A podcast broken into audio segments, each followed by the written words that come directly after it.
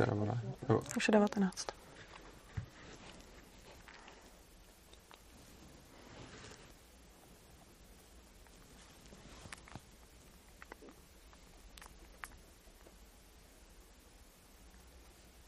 Jakože už? Aha. uh, Čus! Zdravím vás, vážení diváci. Vítejte u live streamu Studia Svobodného přístavu. Trošku po delší době, protože v lednu jsme neměli. Přesně tak, v lednu nikdy nebejvá a taky o prázdninách nebejvá. A teď už je tady únor, takže jedeme a naším dnešním tématem je vlastnictví. A než to ještě uh, budeme nějak opakovat a než se k tomu dostaneme a dáme nějaký ještě reklamní okýnko na konference a podobné záležitosti, tak se jenom uh, chci zeptat, jestli všechno je v pořádku. Jo, vypadá to, že jo, nikdo nepíše, nikdo nepíše, nikdo nepíše žádný hejty, takže, takže snad jsme slyšet. To je nice. A dobrý, tak já hnedka na začátku řeknu, že kdybyste měli nějaký návrh na pětiminutovku, tak mi můžete napsat do komentářů pod YouTube, eh, pod YouTube videem. A je to takový koncept, který děláme už docela dlouho. Je to, že vy mě napíšete nějaký kratoučký téma, o kterém by Urza měl v pěti minutách bez přípravy mluvit. Uh, já když tak nějakou v záloze mám, protože mi chodili od vás i do mailu, ale když mi teďka napíšete nějakou do komentářů, tak já zkusím najít nějakou, která se mi bude líbit nejvíc a za chvilku, třeba za takových 10-15 minut ji tady Urzovi předestřu a on vám ji zodpoví. Mně by se právě líbilo, kdybyste to napsali teď do těch komentářů, aby to bylo takový, jako víš co, interaktivní a živý. V souvislosti s tím chci ještě upozornit na to, že tady je tento repráček, který má ten efekt, že můžete nám, s náma mluvit a můžete se účastnit našeho vysílání. Což jsme byli fakt rádi, protože zrovna vlastnictví je téma, na který se dá hodně diskutovat, eh, ke kterému se dá jako hodně doptat a s kterým se dá prostě hodně jako polemizovat v různých jako aspektech toho, který tady budeme rozebírat. A když nám budete chtít zavolat, tak to uděláte následujícím způsobem. Na Skypeu, který si nějak stáhnete, najdete uh, svobodný přístav a ten můžete najít buď tak, že tam napíšete svobodný přístav, anebo tam napíšete urzanarchy.gmail.com Není to jako Urza Anarchy, ale Urza Anarchy dohromady jenom s jedním Ačkem. A tam si najdete ten Skypeový účet, přidáte si ho, ale neuděláte to, že byste tam rovnou zavolali, ale uděláte to, že tam napíšete, uh, to se tam zobrazí u nás tady v režii, uh, ti se vás zeptají, na co se chcete zeptat, vy jim to nějak povíte a oni nám dají signál, že jste tam připraveni na drátě a my vám potom hned zavoláme zpátky. Takže budeme hrozně rádi, když nám sem, když nám sem zavoláte, můžeme tady jako dát nějakou diskuzi, můžeme dát pokec, můžete se zeptat na otázku, můžete zanesouhlasit, prostě vás se můžeme na chvíli do studia připojit. Je to jako, je to jako součást vysílání a uh, takže to, to už víte, jak to, jak to udělat na Skypeu.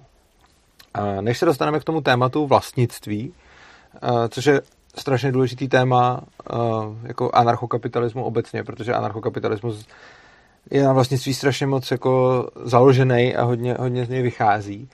Tak než se tady sejdou všichni lidi a než, než prostě přijdou, tak uh, uděláme několik, uh, několik jako reklamních suvek na naše akce, které nás budou čekat. Tak třeba jedna reklama je, že přesně před rokem jsme měli konferenci ano, přesně před rokem. To Nebo nebylo počkej. přesně před rokem, ne, to bylo to dva nebylo. dny. To bylo. Tak dva dny, dobrý, dva tak dva dny zpátky před rokem. Ještě to nej... Za dva dny to bude rok, co jsme měli. ne, já nevím přesně. Ono to vlastně nevychází, protože to bylo jiný Aha, datum. To bylo no. první sobotu v únoru. Hmm. Prostě. Takže přibližně před rokem jsme měli konferenci. A chtěli jsme mít další konferenci teď 6. února v sobotu. Jenomže protože na minulý konferenci bylo asi 250 lidí, a tolik lidí teď se přes covid nemůže sejít a my jsme chtěli, aby ta konference byla jako real life, aby to nebylo online. Takže z toho důvodu jsme tu konferenci přesunuli. Datum teď je 22. května. Je tam už přihlášených jako fakt hafo lidí. Tématem konference je totiž vzdělávání a to je podle mě jedno asi tak nejdůležitější téma prostě celé svobodné společnosti a, a vůbec i společnosti. Je to takový, mě se vzdělávání strašně líbí, je to moje oblíbený téma. Takže už se těším, až se tam o něm popovídáme, až uh, tam o něm budu přednášet. Uh, jsou tam pozvaný hrozně zajímaví hosti, jsou tam nějaký hosti ze svobody učení, ale nejenom. Máme tam taky třeba krkavčí matku, to je spisovatelka, potom tam máme právničku uh, Zuzanu Kandigriotu, tu jsme, vlastně ty jste tady viděli i ve studiu. No. Hmm. Uh, a potom tam máme třeba Janu Nováčkovou. Jak Zdeňka Staňková, byla ve studiu, že jo? To ano, Zdeňka Staňková byla také přesně tak ale potom jsou tam i lidi, kteří nejsou úplně jako mm, nejenom ankapáci, ale nejsou ani příznivcem úplně Hmm. sebeřízeného vzdělání, vys třeba ta, ta Jana Nováčková. Ale protože to jako odbornice v tom oboru, tak, tak tam taky vystoupí, za což jsme moc rádi. A a prostě to, bude, prostě to bude asi zase super akce jako ta minulá, protože ta minulá byla skvělá, to se, to se, fakt, to se fakt povedlo krásně, bylo, bylo tam hrozně hezká atmosféra. Bylo super, kolik tam bylo lidí, eh, jak si tam mezi sebou prostě povídali a tak, a kolik jako libertariánů, nebo jako, tak vůbec se sešlo na jednom místě. My budeme rádi, když na konferenci o vzdělávání dorazíte, koná se 22. května, což je taky sobota, místo je zase Cevro Institut. Hmm. Budeme Praze. rádi, ano, v Praze, přesně tak. Budeme rádi, když tam... Dokonce jste nás prosili o konferenci v Brně, ale to zatím ještě... Zatím, zatím budeme dělat v Prahu. No, eh, nejenom o konferenci. Já už jsem dostala žádosti o různé akce v Brně, eh, dokonce i anarchopivo. Ten problém je, že my to v Brně neznáme a organizovat něco takhle na dálku je strašně náročné. Ty to tam znáš. No, tak strašně to tam znám, jako já jsem Brňák totiž úplnej, Já ale... ne, ale ty to tam znáš. No, ale e, mně se jako líbilo, že když už někdo nám s tím jako pomohl a třeba to tam zorganizoval a pak Urzu pozval, tak já si teďka vybavuju dvě akce, e, kam Urza přišel, tam obrovská, obrovská síň hromady židlí. A jsme říkali, to jo, hele, to moc lidí nepřijde, že jo, chvilku před začátkem tam bylo 20 lidí. A pak najednou prostě se začátkem. Tam bylo tak natřískáno, že ty lidi se neměli kam sednout a že vždycky jsem měla pocit, že nás to Brno hrozně tak jako nadchlo v tomhle. Vždycky přišla strašná darda lidí. Já nevím, já jsem takový moc pražák Jo. na to, ale, ale rád se tam podívám, eh, když to někdo po koroně eh, jako zorganizuje a poz- pozve mě tam, Jo. tak tam rád budu mluvit. A klidně My jsme- asi to anarchopivo by šlo, ale tak zase to musí být jako s, s přihlednutím k nějakým časovým se možnostem, pivo protože pro nás je asi obecně, a tak já bych klidně přijela na pivo do Brna, ale pro Tak nás jo. je asi jako nereálný přijet ve všední den, že jo, protože ono jako, když já bych jela po práci, pak bychom tam jako byli, pak bychom se museli dopravovat ještě nějak jako zpátky, to je taková trošku, Takže no páni, uvidíme. kromě této odbočky bych ještě dokončil s tou konferencí, Hm. že na tu konferenci přijďte nejenom jako když jste jako libertariáni a anarchokapitalisti a tak, ale vemte tam i lidi, který by to mohlo zajímat, protože to téma je fakt vzdělávání. A to není úplně jako ANCAP, jo? Jako že, že prostě by tam musel být člověk libertarián a tak. Prostě tohle je téma, který by mohlo něco říct vlastně úplně každému, eh, kdo, kdo tam nějak přijde. Takže jako myslím, že zrovna vzdělávání fakt jako se týká skoro každého z nás, protože tím každý furt prochází, taky někdo má děti, někdo je mít bude. A Někdo je to- dítě dodnes. Někdo je dítě dodnes, ano. A je to, myslím, prostě zajímavý téma, takže 22. května se na vás budeme těšit. Všechny podrobnosti si můžete najít na stránce, která je konference.urza.cz, takže pokud tam ještě jste to neviděli nebo nejste přihlášený ne- nebo tak, tak jděte na stránku konference.urza.cz a tam to všechno najdete. Doufáme, že toho 22. května to třeba jako vyjde, i když víš co. Tak jako, mysleli jsme si hodně věcí a nakonec jsme zjistili, že to je všechno jinak. Ale tak, Ale hodně nám to zase vyšlo, že jo? Většina skoro a všechno tak nám při vyšlo. nejhorší máme ještě záložní termín na podzim, který asi nebudeme ano, říkat. Nebudeme říkat, ale kdyby se nepovedlo, uh, ano, kdyby se nepovedlo uh, ten květen, tak potom ještě by jsme to zkoušeli jako na podzim, no. Takže, a pak, by, pak bychom z ní vlastně udělali konferenci 2022, jako. Hmm, hmm. Což, bych, což bych nechtěl. Já, já už fakt doufám, že už jako na tohle to nedojde, protože já už to mám plný kecky teda jako. No, jako A, já jsem, a myslím, že všichni už to mají plný kecky. Já jsem i Že- přemýšlel, že to jsme jako my na konferenci- tom nejsme existenčně závislí, jako v podstatě zase tak moc eh, na tom, že jsou zavřený hospody třeba. no jako na tom já jsem třeba existenčně závislý docela ne, byl, že ale nepřednáší, potom, je- jakože no, jasně. No, ale to potom tím, ale- že jsme vlastně měli to studio, tak, tak děláme tady Hmm. videa a přesunuli jsme vlastně spoustu energie a tvorby sem a ono se to No, jasně, vyplatilo, no. takže vlastně ono je hrozně dobrý, Hmm. že, že jsme měli tuhle tu možnost a že jsme vlastně měli postavený studio, takže ono, kdybych jenom přednášel, tak bychom byli asi v háji. No to jo, no. No každopádně přednášky se taky přesunujou, vždycky jak máme tu první středu v měsíci. To jo, no, v nějaký centrále, Dominik, nějaký tam už- Dominik Stroukal tam jako Dominik je tam dlouho, furt a on už A tam- Dan Steigerwald taky. Dan je tam pořád, už, Dan už se rok přesouvá, Dan měl No. být minulé na apríla a teď je na duben a nevíme, jestli to vyjde. Ono, asi to Já bych chtěla, aby. Dan vyšel na apríla, protože to bude legrace. On nemůže být na apríla, protože apríla není teď ve středu. A sakra, no tak prostě nějakou středu eh, v dubnu. Jo, v tak středu vlastně v dubnu, která je středu poblíž apríla, snad vyjde, ale já Jo. si myslím, že ten duben, že ten duben není tomu úplně, úplně přízniv a nakloněn. No, takže to by, to by bylo hmm. konference, to, ale fakt je to akce, která za to stojí. Dobře. A teď se můžeme dostat k Chceš tu dalšímu, pětiminutovku? tu pětiminutovku. Řekl ti tam někdo nějakou dobu? Hele, byly tady super pětiminutovky. Jako To- mně se docela, mně se docela líbily. Fakt. Uh, já jako takticky asi vyberu jednu, kterou máme hodně k tématu, k tématu tohohle streamu. A, a tím je vlastnictví, a je vlastnictví, no. Ale uh, to je spíš jenom tak, protože ta pětiminutovka je zrovna teďka k tématu. Jinak uh, mně se hrozně líbí, ho Honza Pobořil tady dal pětiminutovku, já ti teďka nebudu říkat jaká. A mimochodem nějakou podobnou jsem když tak měla vymyšlenou v záloze. Takže Honza Pobořil je super, to jo, jo, jo.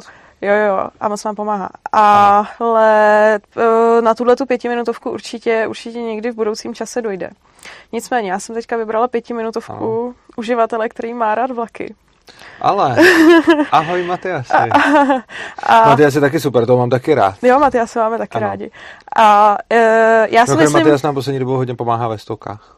Jo, no ano. vidíš, já na stoky teda moc nechodím, se přiznám, ale... Já implementuju nový stoky. To já vím, to zase vím. To jako vidím, vidím tvoji každodenní práci. Teda ne, že by programoval, ale říkáme k tomu dobrý vstupy. Jo, jo. A co teda on vymyslel? Tak, pětiminutovka. Je duševní vlastnictví vlastnictví? Jo, takhle. Dobře. To je, myslím, k tématu dost. Jako. Je, to, je to k tématu určitě.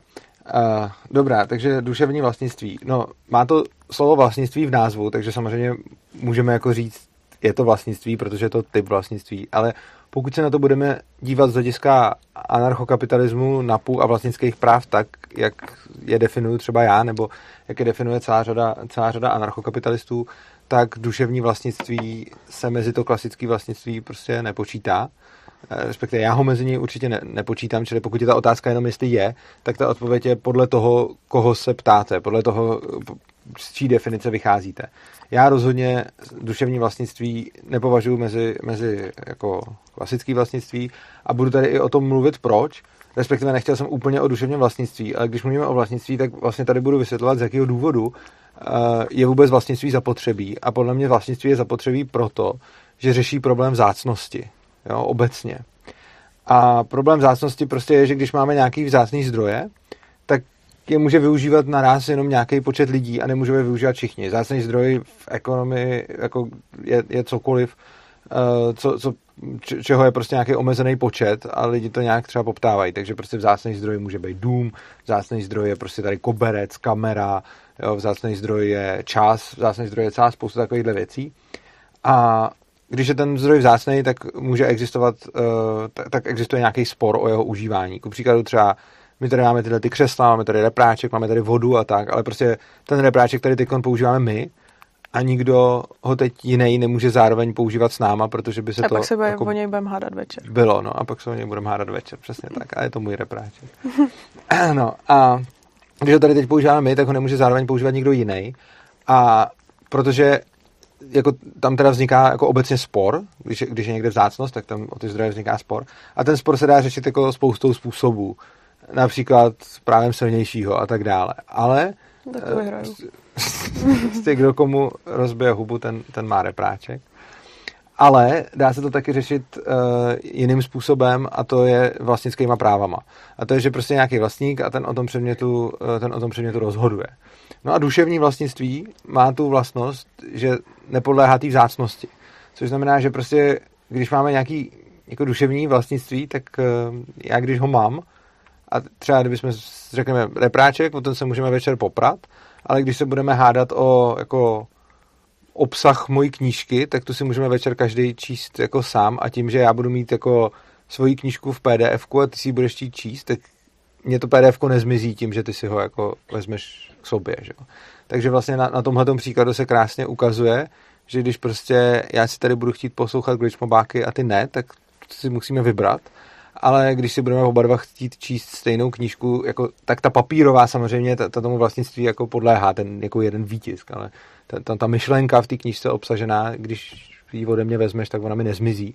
Což znamená, že z tohoto důvodu podle mě nedává úplně smysl definovat duševní vlastnictví jako klasický ostatní vlastnictví z toho důvodu, že neřeší ten problém vzácnosti. Je to vlastně řešení na problém, který neexistuje.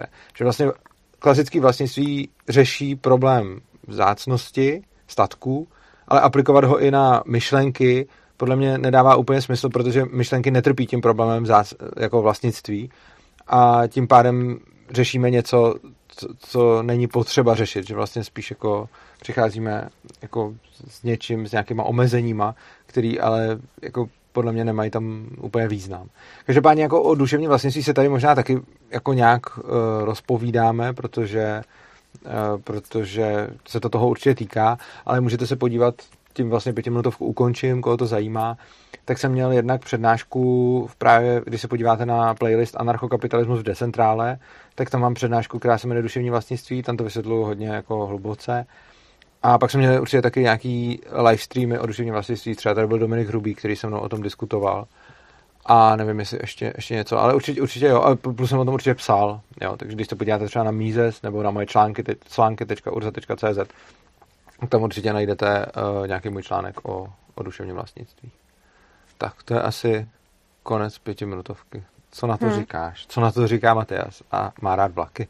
Nic tady není. Hele, tady je akorát poznámka k tomu, uh-huh. uh, že já nevím, jestli to je otázka nebo komentář na společné vlastnictví manželů. Ono je to teda SJM, společné jmění manželů.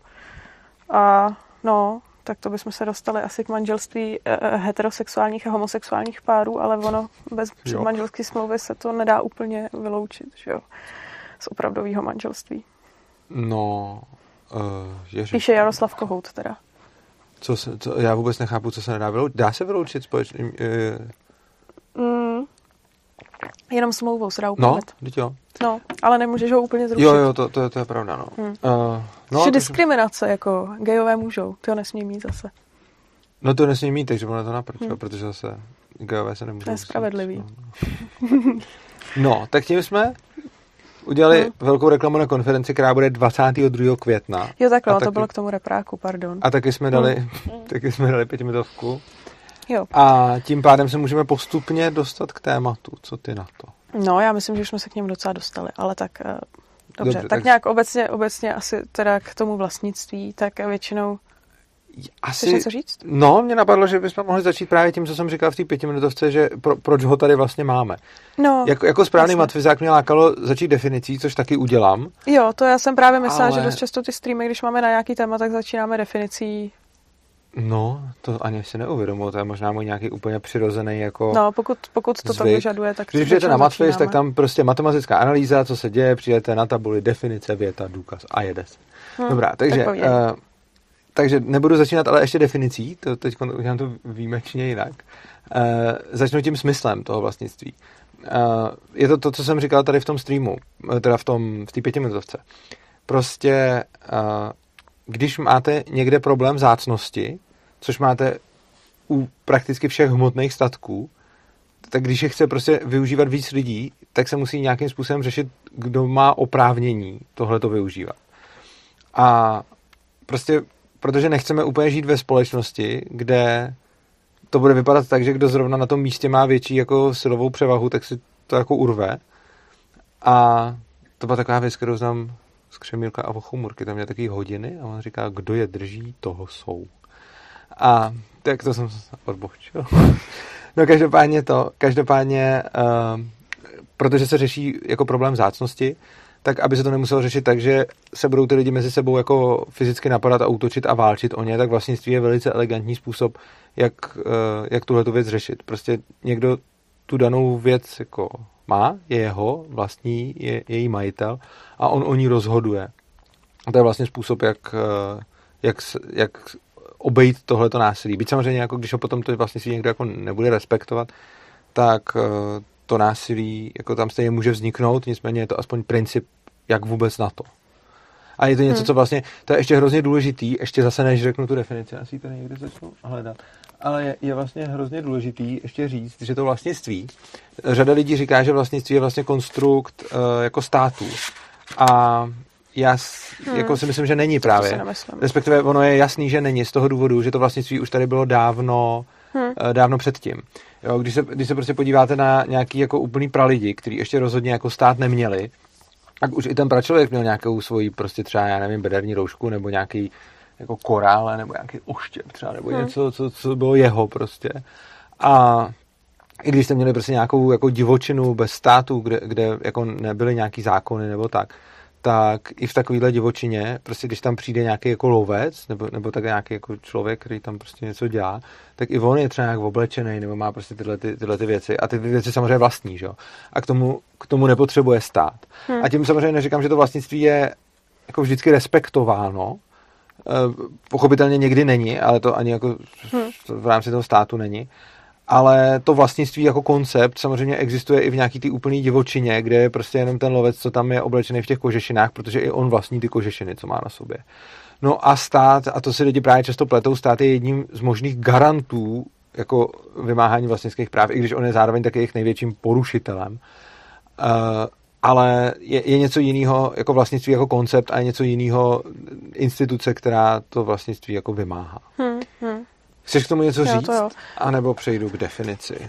Plus já bych ještě řekla, že ten stát do toho zavádí to, že třeba ohledně toho duševního vlastnictví se snaží nějak tu definici vlastnictví upravovat, ano. ale spíš do toho jako vnáší určitou jako, tak, nebo takhle nelogiku bych tak jako řekla.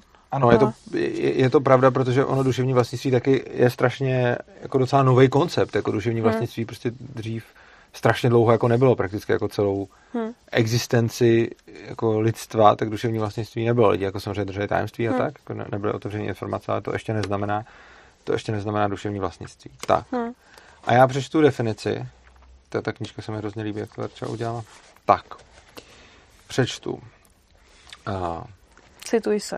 Cituji se, ano. A je, je to, mimochodem, tahle ta definice uh, není jenom něco, co jsem do té knížky jen tak napsal. Uh, bylo to několik lidí, zejména děkuju Ousimu z Defense, Ondřej Čadovi, a několik lidí, kteří vlastně tu definici jako hodně pilovalo a je to jedna, jedna z těch pasáží v té knížce, na který byl asi kladen největší důraz, na který bylo stráveno strašně moc času. Takže ono je to pár odstavečků, ale je to jako hodně promyšlený. Takže já to tady mám popsaný v takových čtyřech bodech. Hmm. Teď bych ještě teda doplnila, tím pádem tahle definice je tvoje. Vycházejí ano, samozřejmě. Je, je, to no, moje, moje jako ne, ne, nesestrojil jsem hmm. ji úplně čistě sám. Hmm. Je to definice, která, hodně, uh, která je hodně v souladu s ostatníma jako libertariánskýma autorama ale uh, on ji skoro nikdo takhle jako nenapsal. Jakože prostě když se podíváme třeba, já nevím, do já nevím, Rozbarda, nebo tak, tak ty lidi samozřejmě mluví o vlastnictví a i ho popisují a vysvětlují, co to je. Hmm. Ale většina těch autorů to neudělá tak, že by se to tam takhle zadefinovala. Hmm. A já jsem právě spolu, mě, mě ta definice docela chyběla a já jsem spolu s nějakýma lidma tu definici jako formuloval. Čili to není jako nic nového, je to spíš pokus o to, aby ta definice v podstatě seděla s tím, co jako tak nějak libertariáni běžně vlastnictvím označují, ale bylo jako jo. důležité to definovat. Takže. Za prvé, vlastnictví je vztah, jenž přiřazuje lidem fyzické objekty. Člověk může být vlastníkem objektu. Nikdo nesmí nějak nakládat s objektem, který má vlastníka, bez jeho svolení, výjima případů, kdy je to nutné pro nápravu situace, v níž onen vlastník sám narušil cizí vlastnictví, případně porušil smlouvu. To je, ten první bod vlastně jenom říká, co to je, že to je nějaká vazba mezi eh, člověkem a fyzickým objektem. Člověku to přiřazuje ty objekty, to znamená, eh, že je vlastní, Zatím tady ještě nevíme, jak je získá, to, to, to zjistíme dál v té definici. A tady jako důležitý v tomhle bodu je, že když teda nějaký objekt je vlastněný nějakým člověkem, tak ten člověk s ním nakládá, případně určuje, jak s ním bude nakládáno. Hmm. A ostatní v, respekt, v souvislosti v respektu, s respektem k vlastnickým právům do toho objektu nemají hmm. nějakým uh, způsobem zasahovat a výjimkou je právě ta situace, kdy uh, ten vlastník porušil něčí vlastnický právo a je potřeba to napravit. Tak, Vlastnictví lze libovolně převádět a směňovat v případě, že obě strany transakce souhlasí, bez násilného donucení. Transakce mohou být realizovány pomocí smluv. Takže eh, tohle to v podstatě mluví o tom, že můžeme darovat, že můžeme prodávat, že můžeme směňovat. Vlastně prodej je speciální případ směny. A když se prostě dva lidi dohodnou, že změní, je potřeba obou strany souhlas, který je bez jako násilného donucení. Takže prostě obě dvě ty strany jako konsenzuálně se můžou dohodnout na tom, že vlastnický tituly k nějakým objektům přejdou z jednoho na toho druhého. Může to být buď nepodmíněný ničím, že prostě mu to jenom dá, tak když s tím oba souhlasí, tak, tak si to může vzít. Hmm. A nebo to může být jako podmíněný třeba tím, že on mu za to zpětně dá něco, případně se k něčemu zaváže a vznikne mezi nimi nějaká smlouva. Tak, za třetí. Každý člověk vlastní sám sebe, dokud toto vlastnictví na někoho nepřevede. A teď je tady v závorce poznámka, někteří libertariáni tvrdí, že sebevlastnictví je nepřevoditelné. Jiní, včetně mě, jsou toho názoru, že člověk má svobodu sám se sebou nakládat dle libosti. Takže uh, to je strašně důležitá. Je to, je to, jako sebevlastnictví je jeden jako z nejdůležitějších bodů, o tom bych se ještě potom dá rád vyjádřil, že vlastně to hlavní na tom vlastnictví není to, že můžu vlastnit barák, auto nebo pozemek nebo něco takového. Hlavní je to, že vlastním sám sebe, svoje tělo. A to sebevlastnictví je vlastně základní jako kámen, z kterého se potom odvozuje celá spousta dalších věcí. A důležité je, že teda každý člověk vlastní sám sebe, a já ve své definici k tomu dodávám, dokud toto vlastnictví na někoho nepřevede. Což znamená, hmm. že podle mě svoboda nakládat s vlastnictvím se týká i toho, že můžu převést vlastnictví svého těla na, na někoho jiného. K tomu se možná dostaneme, protože já si myslím, jo. že tam je jedno takový Což ale. je kontroverzní. No, to, jo, to je, poc... no. je to kontroverzní a, a tady bych řekl, že uh, většina libertariánů na český libertariánské scéně zastává tenhle ten názor, který já, což je dáno hlavně tím asi, že jsem o tom hodně psal, přednášel a podobně a že ty lidi se vlastně přesto k tomu, k tomu dostali. Ale dodávám, že vlastně na světové libertariánské scéně je to spíše naopak a většina uh, libertariánů, anarchokapitalistů je toho názoru, že sebevlastnictví nelze převést, že prostě hmm. člověk vlastní svoje tělo a že se tohoto vlastnictví nemůže vzdát. Což já si nemyslím, ale jak říkám, ten vlastně poměr na české scéně je v podstatě obrácený. Jako já, si, já bych tak typnul, hmm. že, že na světový bude třeba 80% si myslet, že, že sebe vlastnictví nepřevedeš a na český je to tak naopak. Hmm. Což je jeden z mála jako věcí, kde se anarchokapitalisti, anarchokapitalisti jako takový jsou strašně konzistentní skupina, jako, hmm. že vzájemně se sebou mají ty názory strašně jako podobný na rozdíl od spousty jiných skupin. Hmm. A tohle je jedna z těch věcí, kde se, kde se anarchokapitalisti no. rozcházejí. No a já si taky myslím, že my se shodneme jenom částečně, nebo respektive myslím si, že já bych to třeba pojmenovávala trochu jinak. Jak? Protože uh, já si nemyslím, že sebevlastnictví je převoditelný, ale zároveň si asi myslím, že otroctví, pokud si správně zadefinujeme, otroctví je možný. Protože uh, si myslím, že člověk jako má nějaký dvě složky a to jo, je tohle, jo. fyzické tělo, to, jak jedná a pak je nějaký jako jeho bytí. Ano, ale podle mě, já, já hmm. jakoby bytí neoznaču, bytí podle mě není vzácný statek, protože to mi stejně nikdo jako nemůže vzít a je to podobný případ jako duševní no, vlastnictví. No, což znamená, že když říkám, že každý člověk vlastní sám sebe, tak tím myslím fyzický tělesný vlastnictví, protože případnou existenci duše hmm. podle mě tady v tomhle nemá cenu řešit, protože o duši jako nebude spor v tomhle smyslu vzácnosti, že by ji chtěli využívat dva lidi najednou, protože oni nemůžou zatím minimálně. To je pravda, ale potom vlastně záleží, uh, to už je potom taková docela jo. filozofická debata, kde ta duše v tom těle je umístěná. To můžeme rozebrat možná... Dobře, nebo, no, tak no. jo, tak, tak se potom k tomu vrátím. Dobrá, zkus si to pamatovat, protože, já, hmm. protože teď by to bylo asi na dlouho a ono, já jsem ještě nedočetl ten poslední bod. Hmm. Protože zatím jsme si teda řekli, jako, co znamená, když něco vlastním, pak jsme si řekli, že to vlastnictví je převádět a pak jsme si řekli, jak začnu vlastnit sám sebe, svý tělo. Ale ještě jsme si neřekli, jak začít vlastnit všechno ostatní, a to přečtu ten čtvrtý bod. Něco, co v danou chvíli nikdo nevlastní, může někdo začít vlastnit tím, že to začne využívat. Smíší, smísí to se svou prací, což je takzvaný homesteading, vy jste dílo Johna Locke. Homesteading řeší problematiku prvotního přivlastnění. Když něco nepatří nikomu, například nově, objevená, ob, například nově objevená zem a podobně, může to kdokoliv získat tím, že to začne užívat jako první. U tohle bodu bych asi zmínil hmm. jednu hodně důležitou věc, a to, že ono to z té jako definice, jak jsem to přečet, úplně jasně jako plyne, ale občas tím lidi bývají zmatený, že říkají jako hej, tohle to je nějaký komunismus, kde jako můžete někam přijít a začít to vlastně tím, že to smíšíte se svou prací. Ale pozor, je hrozně důležitý, že to smísení se svou prací je důležitý jenom pro to prvotní přivlastnění, když to předtím nikdo nevlastní. Já nemůžu potom už přijít někomu do majetku, který vlastní a smísit ho se svou prací. A stejně tak, eh, ta práce na tom majetku není podmínkou k tomu, abych ho mohl dál držet. Já ho jednou si přivlastním a pak už ho vlastním a už ho nemusím dál mísit se svojí prací. Ale poprvé to musím udělat, abych ho vlastnit začal. Tak. Jo.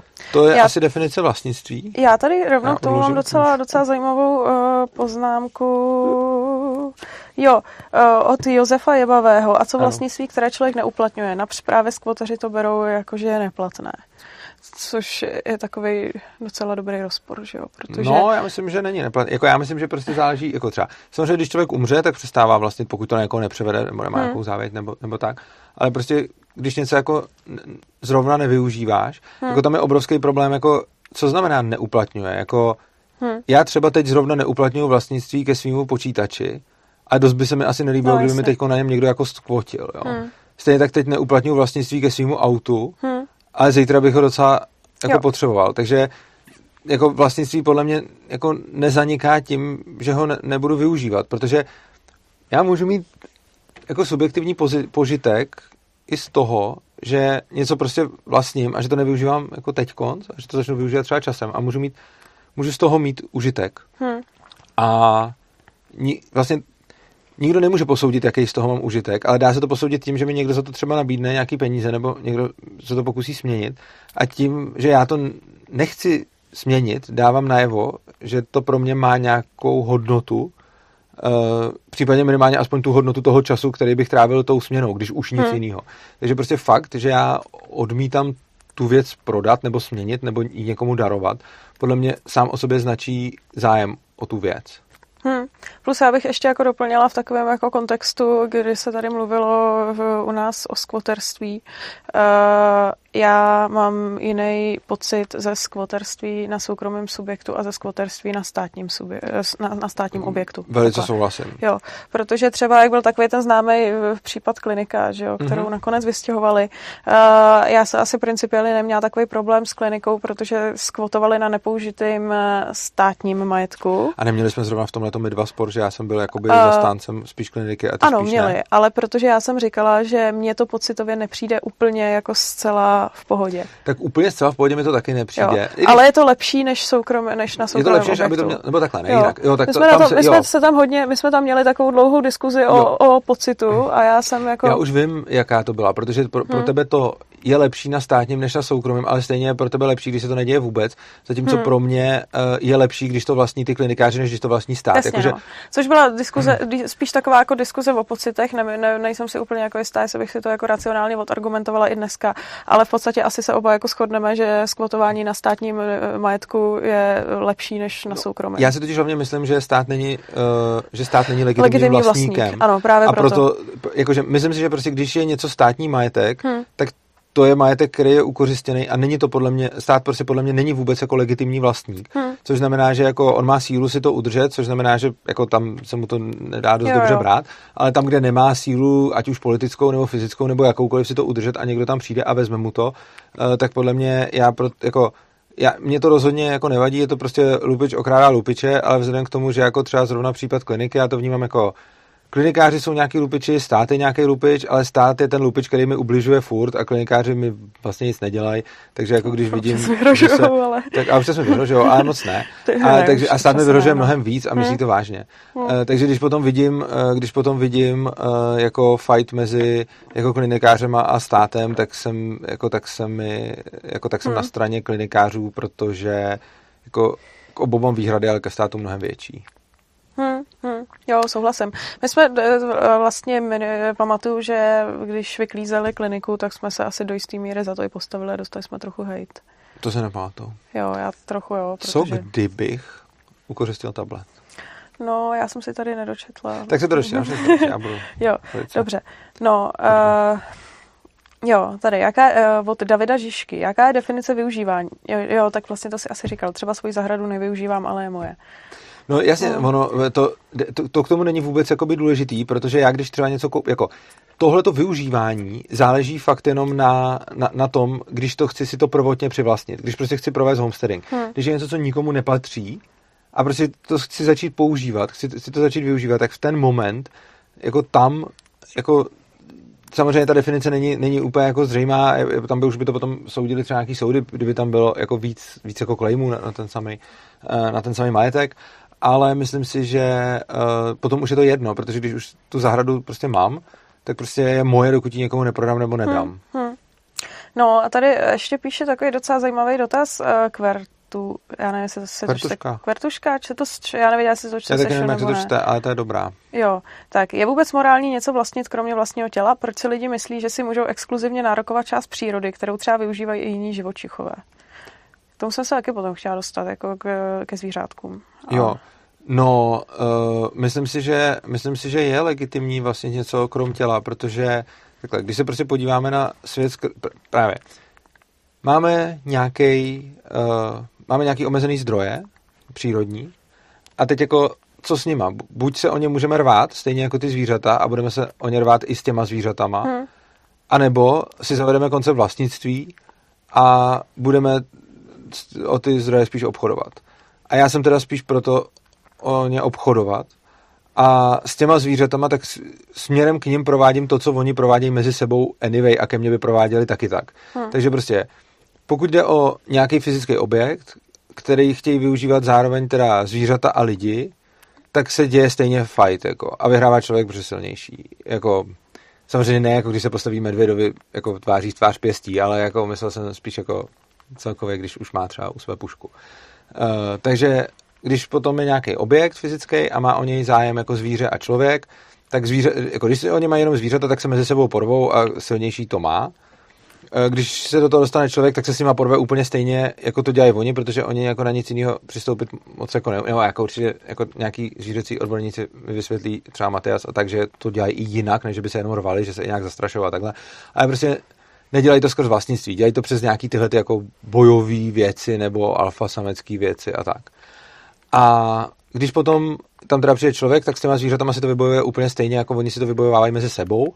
Ale potom, když jsou tam už lidi mezi sebou, tak podle mě není důvod, proč by se o to měli rvát úplně stejně jako ty zvířata, když právě to můžou začít vlastnit. Hmm. A to, to, to je podle mě teda hmm. jako odpověď na to. Hmm. Ještě tady píše Glutexo, tady měl víc komentářů, ale že vlastnictví by se mělo nějak manifestovat, jinak lze do dobré víře předpokládat, že je daná věc odvržena. Ono, už ti to dám. Ono to částečně, ono to částečně už jako říkal, ale tam si myslím, že je hrozný problém jako říct si, co teda jako znamená to manifestovat, jo. Protože jako znamená to to, že nějaký věci ležejí třeba u mě doma, nebo to znamená, že auto stojí před domem, nebo že je zapsaný v nějakém jako registru. Já si myslím, že tam je jako strašný problém v tom, že je eh, za tu manifestaci by každý člověk považoval jako trochu něco jiného, protože třeba, já nevím, nevyužívaný pozemek, tak jako vlastnictví asi dneska je zapsaný v nějakém registru. Já předpokládám, že i v bezstátní společnosti by existovaly něco jako katastry. Jo, ale třeba já, jako, čistě teoreticky, mm. když bych teď jako šel na ulici a položil bych ten tablet na chodník, tak podle mě to jako tím aktem už se ho v podstatě jako vzdávám, protože jako nemůžu předpokládat, že někdo, kdo ho tam najde, no, jasně, bude, no. si bude myslet, že Takže jako a to je právě to, že, ale, způsobem... ale třeba někdo jiný by si to nemyslel, že se to jo. vzdává. Ten by řekl, že si tam pokládá tablet. Takže já si myslím, že tam je problém v tom, co znamená pro koho jako to slovo manifestovat. Jo. Já jsem jako nemyslel, že to tam položím a budu u něj stát. Já jsem myslel, že to tam položím a budu pryč prostě. Jo, ale věřím, jo. že by se našel jo, člověk, který by se to tam položil a řekl by, hele, počkej, já jsem se tam položil, co mi obereš, to je můj tablet. Jo. No já myslím, že on by zase jo. hodně rychle potom mi budou tablety. Tam asi si myslím, že do jisté míry už to může být trochu i jako jo. subjektivní a myslím si, že na, na mani, nebo jako na manif, manifestace vlastnictví, myslím si, že jako uh, svým způsobem máme nějaký takový jako společenský konsenzus, že když mi třeba leží, já nevím, kabelka u stolu v restauraci a já od toho stolu odejdu, takže to neznamená, že tu kabelku lze homesteadovat. A že to jo, je spíš... Jako tak jasně, že když najdu, prostě ono, za, jako, takhle, s tou, s tou manifestací, ty jo, následuje 178 lidí, to je super. Uh, s tou manifestací, uh, jako, takhle, není to podle mě třeba k tomu, aby člověk byl nadále vlastníkem, ale je to podle mě potřeba k tomu, aby on sám o to potom nepřišel. Čili ta manifestace je podle mě spíš, hmm. jako manifestace vlastnictví podle mě není jako podmínkou k vlastnění jako takovému, ale k udržení toho vlastnictví, protože jsou dva odlišné věci. A to je mimochodem odpověď i tady pro Jana Doška, je vůbec možné vlastnictví nazývat konte- konceptem? Mně to spíš připadá jako přirozená věc, kterou není třeba ani zavádět. No jako není, ale já rozlišuju vlastnictví co by koncept od jeho vymáhání. A vlastnictví, co by koncept znamená, že prostě jsem vlastníkem toho, co, co jsem si třeba vyrobil, ale potom jako udržení toho vlastnictví znamená i to, že to musím nějak manifestovat, tedy například to nepoložím na ulici a neodejdu od toho, protože potom už to tam jako nenajdu, když to bude něco hodnotného. Hmm, hmm. A takže jako myslím si, že manifestace vlastnictví není potřeba k jeho teoretickému uchování, ale je potřeba k řešení konfliktů, což zase je vlastně ten důvod, proč, se, proč vlastnictví jako máme. Že? Vlastnictví máme proto, aby jsme řešili nějaké konflikty a tím, že nebudu to vlastnictví manifestovat, ty konflikty zase jako vytvářím, respektive jako jim zase nepředcházím. Takže když budu vlastnictví a nebudu manifestovat, tak je mi to k ničemu, protože to musí ty ostatní nějak vědět. Hmm, hmm.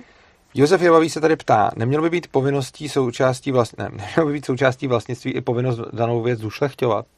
Myslím, že rozhodně ne protože co je jako zušlechťovat a kdo by to jako posuzoval. To je asi jako bych řekla, že, uh, že bych se měla holit nohy jako pořád, nebo víš co.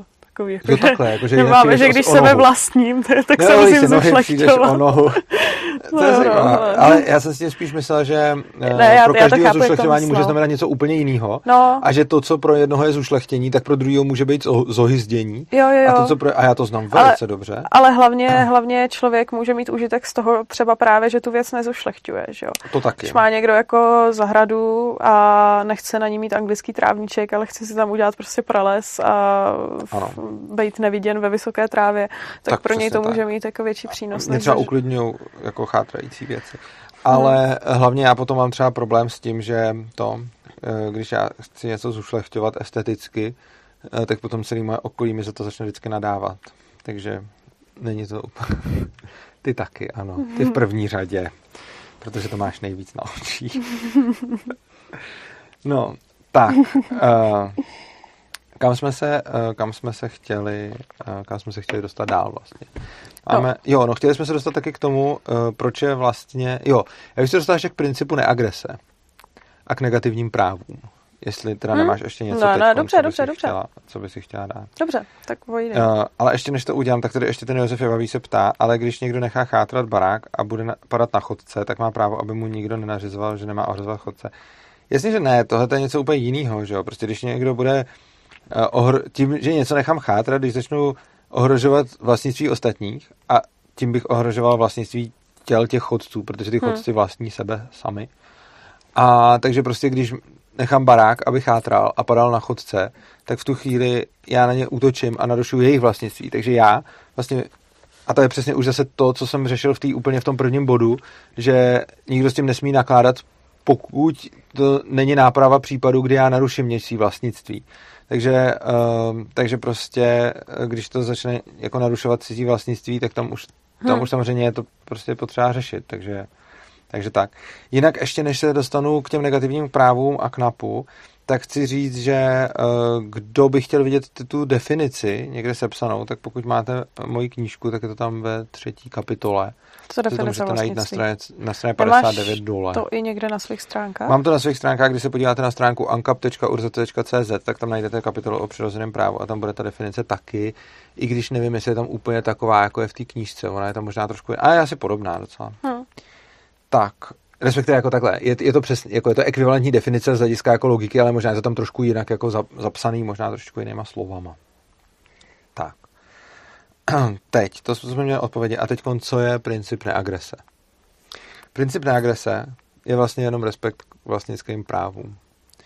Takže já vlastně v té kapitole tím vysvětluji princip neagrese. Takže uh, Takže princip, princip neagrese je v podstatě takový základní, uh, to řekla, princip anarchokapitalismu. dalo by se to tak říct. Uh, v podstatě princip neagrese znamená a říká respektujte vlastnictví Hm. všech. A když respektujete vlastnictví všech, tak ctíte zároveň princip neagrese a když porušujete vlastnictví, tak, tak porušujete princip neagrese. Tohle je podle mě jako... Hm. To je, že je to vlastně jenom jako, jak bych to řekl, je to prostě jenom jiný způsob, jak popsat vlastnictví, prostě princip neagrese a tak. Hmm. A myslím si, že je důležitý vlastně říct ten vztah mezi uh, principem neagrese a, a anarchokapitalismem. Uh, ještě než to řeknu, tak řeknu, jaký to vztah to není. Jo? Není to ten vztah, že by princip neagrese byl nějaký neviditelný pravidlo, který všichni v ANKAPu automaticky dodržují. Tak to není a nebude a není důvod, aby to úplně přesně tak bylo. Jo? Takže prostě nelze si představovat ANKAP svět tak, jako, že je to svět, kde nikdo neporušuje vlastnický práva. Vždycky tam někdo bude porušovat, bude, najdeme nějaký zlodě, najdeme nějaký prostě jako Hm. vrahy, najdeme vždycky někoho, kdo se bude jako to. Takže prostě ne- nenavrhujeme nějakou ideální utopickou společnost, ve které všichni lidi budou To je jako v podstatě hodní. jako dneska, že jo? Dneska jsou taky zákony o tom, že se nemá vraždit a nemá se krást, ale děje se to, že jo? To je prostě počítat, Přesně. třeba počítat s tím, jak to reálně je a princip neagrese možná říká, nebo dává takový jako lehký návod o tom, jak dodržovat některé vlastnické práva, ale neznamená to, že lidi ho dodržovat budou a dokonce to v některých případech dokonce ani neznamená, že je vždycky ten princip neagrese vhodné dodržovat. Jako jsou určitý, jsou Pozor, to je subjektivní, jakože to, subjektivní, no, jasně, jako ale třeba, mě se někdo ptal právě na té přednášce A já jsem tam jako přiznal nějaký případ, kdy já bych třeba uh, princip na agrese porušil. To se mě někdo ptal. Hmm. Co já bych vím, dělal, kdyby... Já vím taky hnedka jeden případ, kde bych princip na agrese porušil. A který máš ten případ? No, když by byl někdo zlej na kočičku, tak bych mu ukradla kočičku. ne, to no. jsou, jsou, určitý, jsou určitý takové věci ve společnosti, kdy si myslím, že i když uh, je, je jakože když, že jsou určitě případy, ve kterém si myslím, že většina společnosti by se sama subjektivně rozhodla, že je vhodný a morálnější princip neagrese porušit. Což by jim ale vě, prostá většina by stačila v demokracii, ale v Ankapu by prostá většina jenom ještě nestačila. Tam, tam to si právě řekneme dál, protože by bylo potřeba mnohem víc. Jakože ono by k tomu taky mohlo dojít, k tomu odklonu, ale myslím, hmm. že by bylo potřeba výrazně víc, než je potřeba v demokracii. Jo, jo, jo. V demokracii ti principiálně fakt stačí většina, ale v no. Ankapu jako prostá většina na, na tohle to nestačí, protože to, to, to si pak vysvětlíme, tam je ten konflikt mezi jako pozitivníma právama a tam eh, by potom hmm. bylo třeba výrazně více. Hmm. Nicméně, uh, u mě se někdo právě ptal na té přednášce, že kdyby si nějak jako umírala, a někdy by existoval lék a já bych se ho nemohl koupit, ale mohl bych ho ukrást, jestli bych ho jako ukrát, tak to bych ho taky ukrát, ale to důležité na tom je, eh, že já si nemyslím, že na to mám právo. Já bych to jako udělal i navzdory tomu, hmm. že na to nemám právo. A potom následně bych nechl následky toho, že jsem to prostě udělal. Hmm. A není to... Eh, je, je velký rozdíl mezi, je obrovský rozdíl mezi tím, když někdo řekne, hele, umírá mi manželka, takže mám právo krást. A když hmm. já řeknu, hele, umírá mi manželka, já sice nemám právo krást, ale uh, prostě je to pro mě tak důležitý, že bu- budu dělat i něco, na co nemám právo a pak si hold jako ponesu následky a budu se hmm. snažit to nějak jako kompenzovat. Hmm. A uh, teď, co jsem chtěl, uh, co jsem to chtěl vlastně říct? Uh, no, to je ten princip Jo, to, to, ne, jak se, jak se to, to dvojí, ten, to dvojí souvislost s tím, hmm. uh, s tím ankapem. Uh, princip neagrese a anarchokapitalismus souvisí vlastně dvěma způsoby. Důležité je, že ty dva způsoby ze sebe nevyplývají, že se spíš jako mm, doplňují, nebo ne doplňují, spíš se potvrzují. Jako. Za prvé, když začneme, když vezmeme NAP jako výchozí princip a začneme budovat společnost, tak vybudeme anarchokapitalistickou společnost. Jo, prostě z NAPu, z vlastnických práv, z principu neagrese, vyplývá anarchokapitalismus z toho důvodu, že stát je tím, kdo nejvíc porušuje vlastnický práva, protože už jenom tím, že daní lidi, hele, tady mám krásný tričko, taxation is theft, můžete jít na stránku obchod.urz.cz a tam si koupit taky takový, a, jsem tady. Uh, a takže uh, stát vlastně porušuje vlastnický práva lidí a uh, tím pádem jako není slučitelný s principem neagrese a z principu neagrese právě vyplývá ten ANCAP.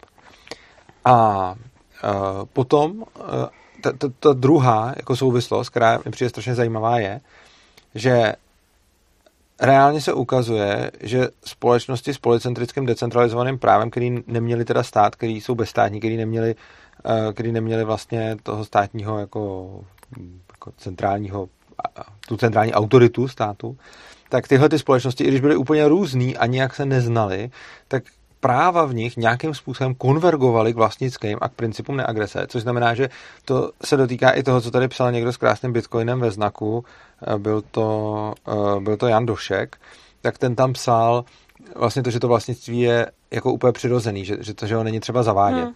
Ono je, je třeba ho nějak jako chránit, ale jako do jisté míry platí, že spousta jako lidských společenstev došla k vlastnictví vlastně nezávisle na sobě, protože jim to přišlo jako dobrý uspořádání a ne, že by došli a úplně... Přirozený, k, a přirozený. Ne, že by hmm. došli úplně stoprocentně k, k principu neagrese, byly o toho nějaký odchylky, ale prostě přirozeně ty lidi jako přišli jako na, nezávisle na mnoha místech na to, že když začnou něco vlastnit, tak s tím vlastně uh, hmm. omezí tu nutnost toho, hmm. toho násilného uh, hmm. jako já tě ještě asi doplním, já nevím, jak moc na nás koukají eh, vyloženě jako libertariáni nebo lidi, co ještě nikdy neslyšeli třeba jako slovo policentrické právo nebo ano, spojení. Tak to že my jsme zvyklí z moderního světa eh, a v podstatě to máme i my tady v České republice, že eh, právo máme v podstatě jenom jedno. Máme nějaké zákony, které jsou schvalované nějakýma politikama, vytvářený a sepsaný a všichni se řídíme stejnýma zákonama tady na tomhle území.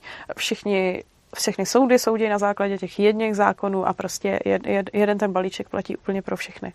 Uh, není tohle ale nutný, lze, aby ve společnosti bylo uh, právních uh, tak jako pravidel víc naraz. A protože tyhle ty právní pravidla, uh, to zní jako strašně chaoticky, ale uh, vzhledem k tomu, že ono je tak jako výhodný, aby se navzájem aspoň trošku nějak jako prolínali nebo nebyly úplně diametrálně odlišní, tak právě konvergují k tomu absolutnímu základu, což je respektování těch vlastnických práv. To jsme hezky nahrála, protože já na to navážu těma, eh, těma pozitivníma a negativníma právama. Hmm. To s vlastnictvím taky hodně souvisí. Uh, máme, je 190 lidí, doufám, že budeme mít přes 200. Uh, takže souvisí to s tím následujícím způsobem.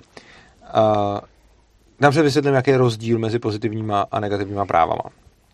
Uh, začnu příkladem. Uh, pozitivní právo na vzdělání znamená, že někdo má povinnost mě vzdělat. Uh, že existuje moje právo nechat se vzdělat a někdo to pro mě musí zajistit. Negativní právo na vzdělání znamená, že mi nikdo nesmí bránit v tom, abych se vzdělával. Pozitivní právo na lékařskou péči znamená, že mám právo na to, aby mi někdo zajistil lékařskou péči a já si prostě jenom řeknu, že chci a něk, od někud to přijde. Negativní právo na, eh, na zdravotní jako ošetření je to, že mě nikdo, eh, že mě nikdo nesmí v tom bránit. Abych se nechal ošetřit. Abych se nechal ošetřit. Pozitivní právo na život je, že mi lidi musí jako zachraňovat a prodlužovat život a starat se o můj život. A negativní právo na život je, že mě nikdo nesmí zavraždit a nesmí můj život ukončit. Jo. Takže tohle je, tohle je rozdíl mezi pozitivníma a negativníma právama. Kdybyste se ptali nějak jako víc, jako to, jako to jsem uvěděl na příkladech, a kdybyste se ptali víc jako obecně, tak přijde mi, že je to tak, že když je člověk sám a nikdo tam s ním neinteraguje, tak má splněný svoje negativní práva. Takže prostě, eh, když se ptám na to, jestli to právo, který je mi porušováno, je negativní nebo pozitivní, tak se můžu taky zeptat, jestli, kdybych byl někde sám na pustém ostrově, hmm. jestli by mi to právo taky bylo narušováno nebo nebylo. Takže například e, právo na to ošetření, prostě když bych byl sám na pustém ostrově, tak mám splněný to negativní, ale nemám splněný to pozitivní, protože mi to tam nikdo nezajistí. Takže když se zeptám, jestli mi to právo uh, někdo jako bude porušovat, i když jsem někde úplně sám, a zjistím, že by mi, uh, že když jsem úplně sám, uh, tak to právo mám stejně splněný, tak jde pravděpodobně o právo negativní. A když bych byl někde sám a to právo bych tam jako nedostával, hmm. tak je to právo pozitivní. Jsme takovou krásnou, krásnou manifestaci toho, co všechno jsou pozitivní práva, viděli na kampani zelených, protože tam mám pocit, že jsou na pozitivní práva experti.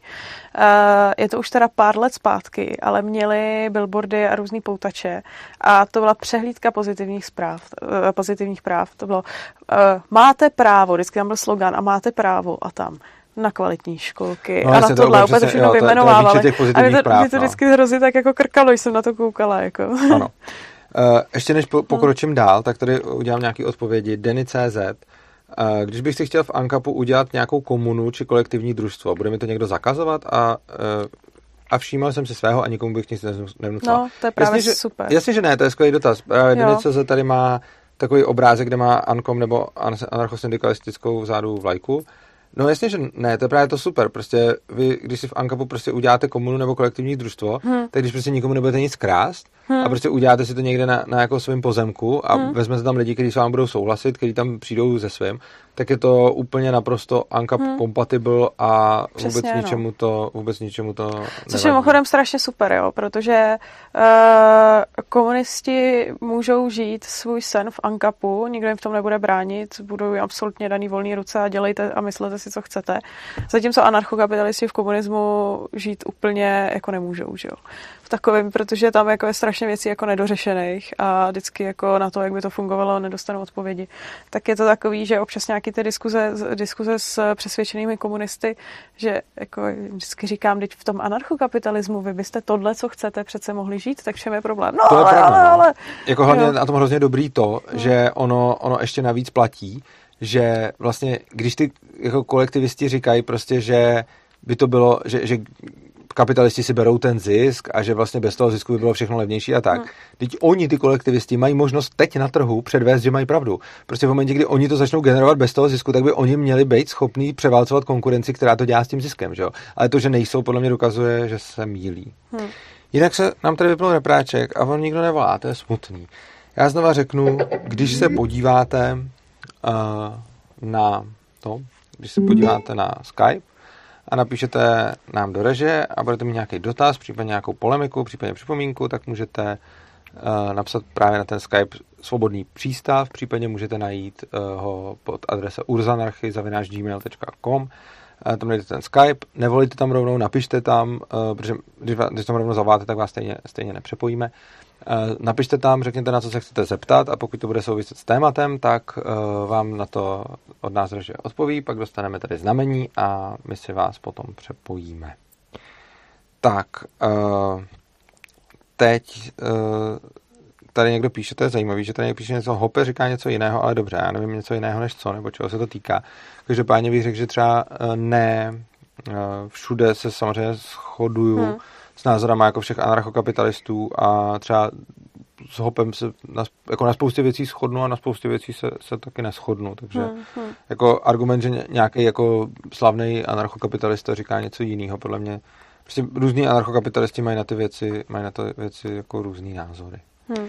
No a teď ty pozitivní a negativní práva. Uh, jejich kouzlo je v tom, že ono by se dalo sice říct, že ty pozitivní práva jsou jako by lepší, jo? protože přece jako je lepší dostat vzdělání a zdravotnictví a všechny tyhle ty věci jako jen tak, a mít na ně právo, aby mi to někdo jako zajišťoval a že se zdá, že to je jako lepší, než aby si to musel zajišťovat sám. Jenže to největší kouzlo těch negativních práv je, že oni jsou navzájem konzistentní a právě tím, že jsou splněný i na tom pustém ostrově, nevyžadují, aby někdo byl donucen dělat něco, co nechce, aby byly prostě porušovaný zase nějaký něčí práva třeba na jeho tělo a podobně. Pozitivní práva nemusí být vždycky možný zajistit všem lidem a často to není hmm. možný prostě. A často to není možný bez toho, aby nějaký lidi byli jako v úzovkách nebo, nebo do jisté míry zotročeni. Nemyslím jako, že by to úplně museli být jako totální otroci, ale že prostě aby jsme zajistili všem lidem pozitivní práva, tak jako je typicky potřeba násilím donucovat nějaký jiný lidi k tomu, aby jim ty práva zajišťovali. Hmm. Nemluvě o tom, že ty práva jsou někdy sami jako v rozporu, zejména když jako není dost zdrojů. Takže prostě když nemáme dostatek zdrojů na všechno, tak nemůžeme jako zároveň všem dát jako dobrý vzdělání a dobrý, dobrou zdravotní péči a, a, a dobrý, bydlení, dobrý bydlení dobrý a dobrý všechno. A přesně tak a dobrý hmm. jídlo. Takže prostě ty práva jsou často jako v rozporu sami se sebou, ty pozitivní. A zatím negativní práva jsou super v tom, že vlastně nejsou vůbec v rozporu, že, že všechny můžou jako existovat zároveň. Hmm. A teď proč jsem vlastně o pozitivních a negativních právech mluvil? Dvě věci. První, negativní práva, ježišmarja, negativní práva jsou uh, prostě vlastnictví. Jo? Takže negativní práva rovná se vlastnický právo. Prostě to, co jsme tady říkali, to, co hmm. jsem četl tu definici těch vlastnických práv, tak tahle ta definice je zároveň principem neagrese a zároveň to jsou negativní práva. Prostě hmm. z toho, z toho podstatě, přesně plynou všechny právo, negativ... právo nakládat se svým majetkem, tak ano, je, vhodný. Ano, přesně tak. Čili jako to jsou vlastně, to, z toho pak plynou všechny ty negativní práva. Na to se potom dá dovodit, jaká je práva na, jako co je svoboda slova, co je prostě svoboda pohybu, co je svoboda hmm. jako schromažďování, vyjadřování, prostě všechny tyhle ty věci, tak to, to, to, vyznání a tak dále. Tak všechny tyhle ty svobody jdou odvodit z vlastnického práva jdou odvodit ty negativní práva, které se rovnají těmhle těm svobodám. Pak samozřejmě ty svobody někdo definuje i jako pozitivní práva, ale to potom tyhle ty svobody zase nejsou vzájemně kompatibilní. Jako ta krása na tom je, že prostě když máme ty svobody odvozené z těch negativních práv, tak oni se prostě netřískají. Oni jako jsou spolu kompatibilní. Takže já když odvodím na jednu stranu eh, právo na jako svobodu, nebo právo na soukromí negativní a právo na svobodu slova negativní, tak tyhle ty dvě práva budou naprosto kompatibilní, protože jsou odvozený z toho vlastnictví. Oproti tomu, když budu mít pozitivní právo na soukromí a pozitivní právo na svobodu slova, tak tyhle ty dvě práva mi půjdou proti sobě. Protože na jednu stranu někdo má, jako musí mít chránit soukromí, i když se ho neochránil sám, a druhý, jo, hmm. nebo právo na dobrou pověst třeba, jo, to je taky hmm. prostě, hmm. hmm. Jako, tak. Takže, uh, takže vlastně to je rozdíl mezi pozitivními a negativními právama. Zmiňuji tady, protože negativní práva jsou to vlastnictví a ten princip neagrese a vlastně týkalo se to toho, uh, týkalo se to toho, o čem si, o čem si mluvila ty předtím, ty jsi mě k tomu, jakoby, ty jsi mě k tomu jako navedla, uh, když jsi prostě mluvila o tom s, těma, s tím vymáháním, s těma bezpečnostními agenturami, jak jsi mluvila o tom policentrickém právu, tak přesně to je ten důvod, proč, proč, policentrický, proč policentrický právo bude vycházet z těch negativních, uh, protože ty pozitivní práva by se mohly třískat. A v hmm. momentě, kdy máte nějaký jako bezpečnostní agentury, které budou ty práva garantovat, tak v momentě, kdy garantují práva, které jsou vzájemně v rozporu, tak jednak se budou třískat mezi sebou, což je drahý. Jo, takže prostě jako ta válka mezi nimi je, je prostě hmm. drahá. To, to je taky jako další nevýhoda států, že vlastně tu válku platí někdo jiný, než kdo oni rozhoduje, takže potom se to dělá s nás. Ale hlavně potom by se jako mlátili i ty zákazníci ty jedný, nebo mlátili jako, nemyslím fyzicky, ale prostě když bychom dali smlouvy svým zákazníkům na pozitivní práva, tak oni, když by si vzájemně škodili, tak my nemůžeme dodržovat ty smlouvy, hmm. jako ani svým zákazníkům, na to pak jiným. Hmm. Oproti tomu, když se shodneme na negativních právech a dáme jako všem ty smlouvy, že budeme chránit, jako když budu mít bezpečnostní agenturu a dám svým zákazníkům smlouvy, že jim budu chránit pozitivní práva, tak se mi bude dít to, že, mě, že, že se budu dostávat do situací, kdy budu muset porušit jednu z těch smluv, který jsem dal. Oproti tomu, když já budu dávat smlouvy svým zákazníkům, že budu chránit jejich negativní práva, tak je to skvělý, protože jednak ty moji zákazníci vzájemně mezi sebou uh, budou mít chráněny ty stejné práva a jednak, uh, když tohle to stejný lze předpokládat, budou dělat i ty ostatní agentury, tak oni i mezi sebou budou vlastně hmm. jako i mezi sebou budou vlastně uh, jako nějakým způsobem moc fungovat bez toho, aby nutně museli válčit. Což znamená, že to je jako další vlastně výhoda. Zase to ukazuje, proč. Vlastnictví, ono to do sebe hrozně krásně jako zapadá. Zase to hmm. ukazuje, proč vlastnictví uh, řeší vlastně ten konflikt té vzácnosti zdrojů. Hmm. A za druhý to krásně ukazuje přesně tu návaznost toho, že to negativní právo je to vlastnictví a když bezpečnostní agentura soukromá na volném trhu bude chránit něčí negativní práva, tak se nedostane, jako do, do, principiálně se nemusí dostat do konfliktu jako s jinou, hmm. zatímco u pozitivních práv ano. Hmm, hmm. Chceš tam něco jo. říct, že bych si zase přečet tady? Asi ne, asi ne k tomuhle, ale napadlo mě už něco předtím. Řekni to předtím, jsem, já ti tady budu jo, je, že jak já jsem mluvila, mluvila o těch zvířátkách, tak dost často dotaz je, jestli vlastně uh, na zvířata se stahuje princip neagrese, nebo jako jestli uh, Jestli zvíře vlastní samo sebe, tudíž nemůže být vlastněno člověkem a člověk by ho měl nějak jako vzájemně respektovat, což eh, dost často se lidi ptají eh, v dotazech na nějaký jako týrání zvířat, že, eh, že člověk by vlastně neměl jako zvíře úplně vlastnit. A u těch zvířat tam je to trochu komplikovaný, tam je problém to, že za prvý zvířata nedokážou chápat koncept vlastnictví zcela, tudíž vlastně nejs, by se dalo říct, jako já, oni asi jako jsou vlastníci jako svého těla, ale uh, ne, ne, nestahuje se na ně ten nap, protože oni nedokážou chápat koncept vlastnictví úplně do důsledku. Uh, samozřejmě, že zvířata do jisté míry asi jako rozlišují vlastnictví, jako hele, tohle je moje žrádlo, tamhle to je moje hračka, ale oni ho především, uh, především ho nerozlišují k sobě navzájem, protože zvířata vlastně jako nerespektují, nerespektují vlastnictví druhých zvířat už jenom tím, že vlastně se požírají, nebo že asi si jako berou věci, které nemají. To no jasně. Řečeno. Uh... A proto tudíž jako zvíře v tomhle konceptu není úplně rovnocený s člověkem a člověk hypoteticky může vlastnit zvíře a zvíře je jeho majetkem. A pak se dostáváme k té situaci, kterou já jsem říkala, že kdyby člověk se řídil jenom principem neagrese, tak by asi bylo OK týrat zvířata, ale protože si myslím, že pro většinu lidí není OK týrat zvířata, tak si myslím, že tady by bylo porušovan, porušován princip neagrese a že když by nějaký člověk, ať by své zvíře vlastnil, mu ubližoval, tak by bylo pro ostatní zcela v pořádku vzít a tohle zvíře mu sebrat. No, jako já si taky myslím, že to také dopadlo, jakože to, jako je to nějaká predikce, jo, aha, máme hmm. tady hovor, tyjo, to je hustý, máme tady hovor a spoustu dotazů, ale hmm. tak dáme hovor, protože konečně nám někdo volá. Dobře. Takže uděláme to, já bych ještě možná, jo, tak jo, tak nám to prosím přepoj. Díky. Zdravím, dobrý den. Slyšíme se? Slyšíme se. Jo, jo, už jo, super, povídejte. Uh... Ještě s kým mluvíme? Jo, uh, já jsem jako Praga, se, Praga CZ. Mhm. Já teď mm, nevím, jestli, jo, na YouTube. Ptejte se, jste ve studiu, jste ve vysílání. Jo, jo, skvěle, tak uh, zdravím, ahoj, ahoj. Ahoj. Můžeš povídat klidně. Jo, uh, já bych se rád zeptal na...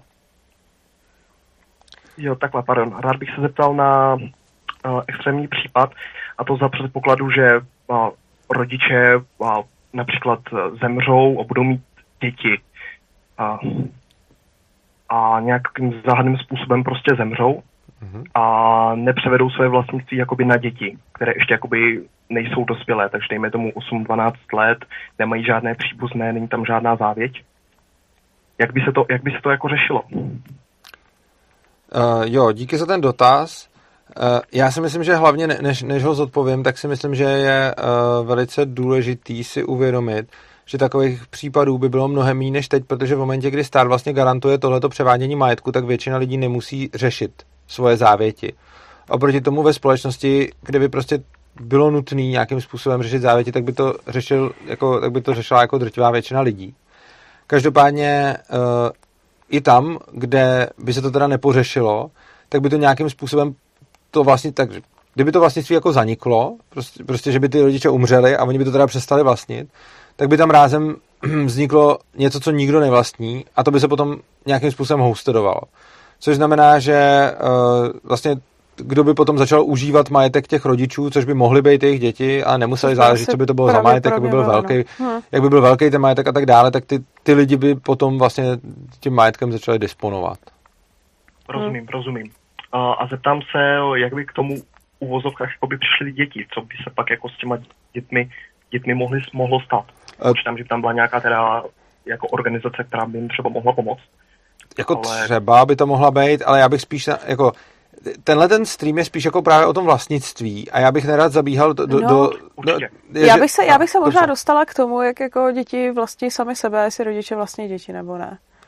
K tomu se vlastně dostat můžeme, ale to je podle mě úplně jiná otázka. Jakože to, co jsem chtěl říct, je, že bych nerad řešil Uh, jako to, co by se stalo s dětma, kdyby jim umřeli rodiče, hmm. protože tohle to se řeší například v přednášce o sociálním systému a podobně jo. a je to vlastně podle mě jiný téma. Já si ale myslím, že to nemusí být jiný téma, pokud se na tu otázku podíváme tak, že jestli jako děti v tu chvíli jsou, jestli děti musí někdo homesteadovat. Protože nejsou vlastníci sami sebe. Jo, no podle mě jsou. Jako já jo. osobně, to, tohle je třeba věc, ve který já se roz, rozcházím třeba od uh, Mariho Rosbarda, hmm. kdy on vlastně tvrdí, že děti jsou vlastnictvím rodičů, ale já si tohle to nemyslím. Já si myslím, že hmm. každý člověk vlastní sám sebe a to i to dítě a myslím si, že uh, ty děti jsou jako sebevlastníci, vlastně, hmm. co, což znamená, že, což znamená, že jako nikdo by je homesteadovat, jako že, že ani je nejde homesteadovat, protože ty děti už jsou jako vlastně sami sebou.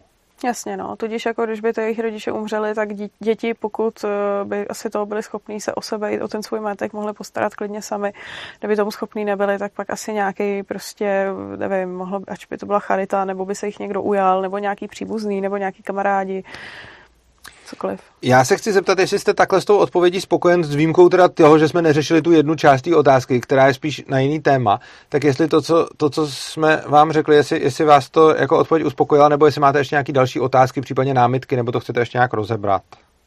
No, ne, naopak, naprosto spokojen, naprosto spokojen a omlouvám se za ten počátek, jo. Sledoval jsem i YouTube a zároveň Skype hovor. To je v pohodě. pohodě. My vám moc děkujeme za zavolání, jsme strašně rádi, že se zavolal a doufám, že se vámi budou inspirovat i ostatní. Tak se mějte hezky a mějte jo. hezký večer.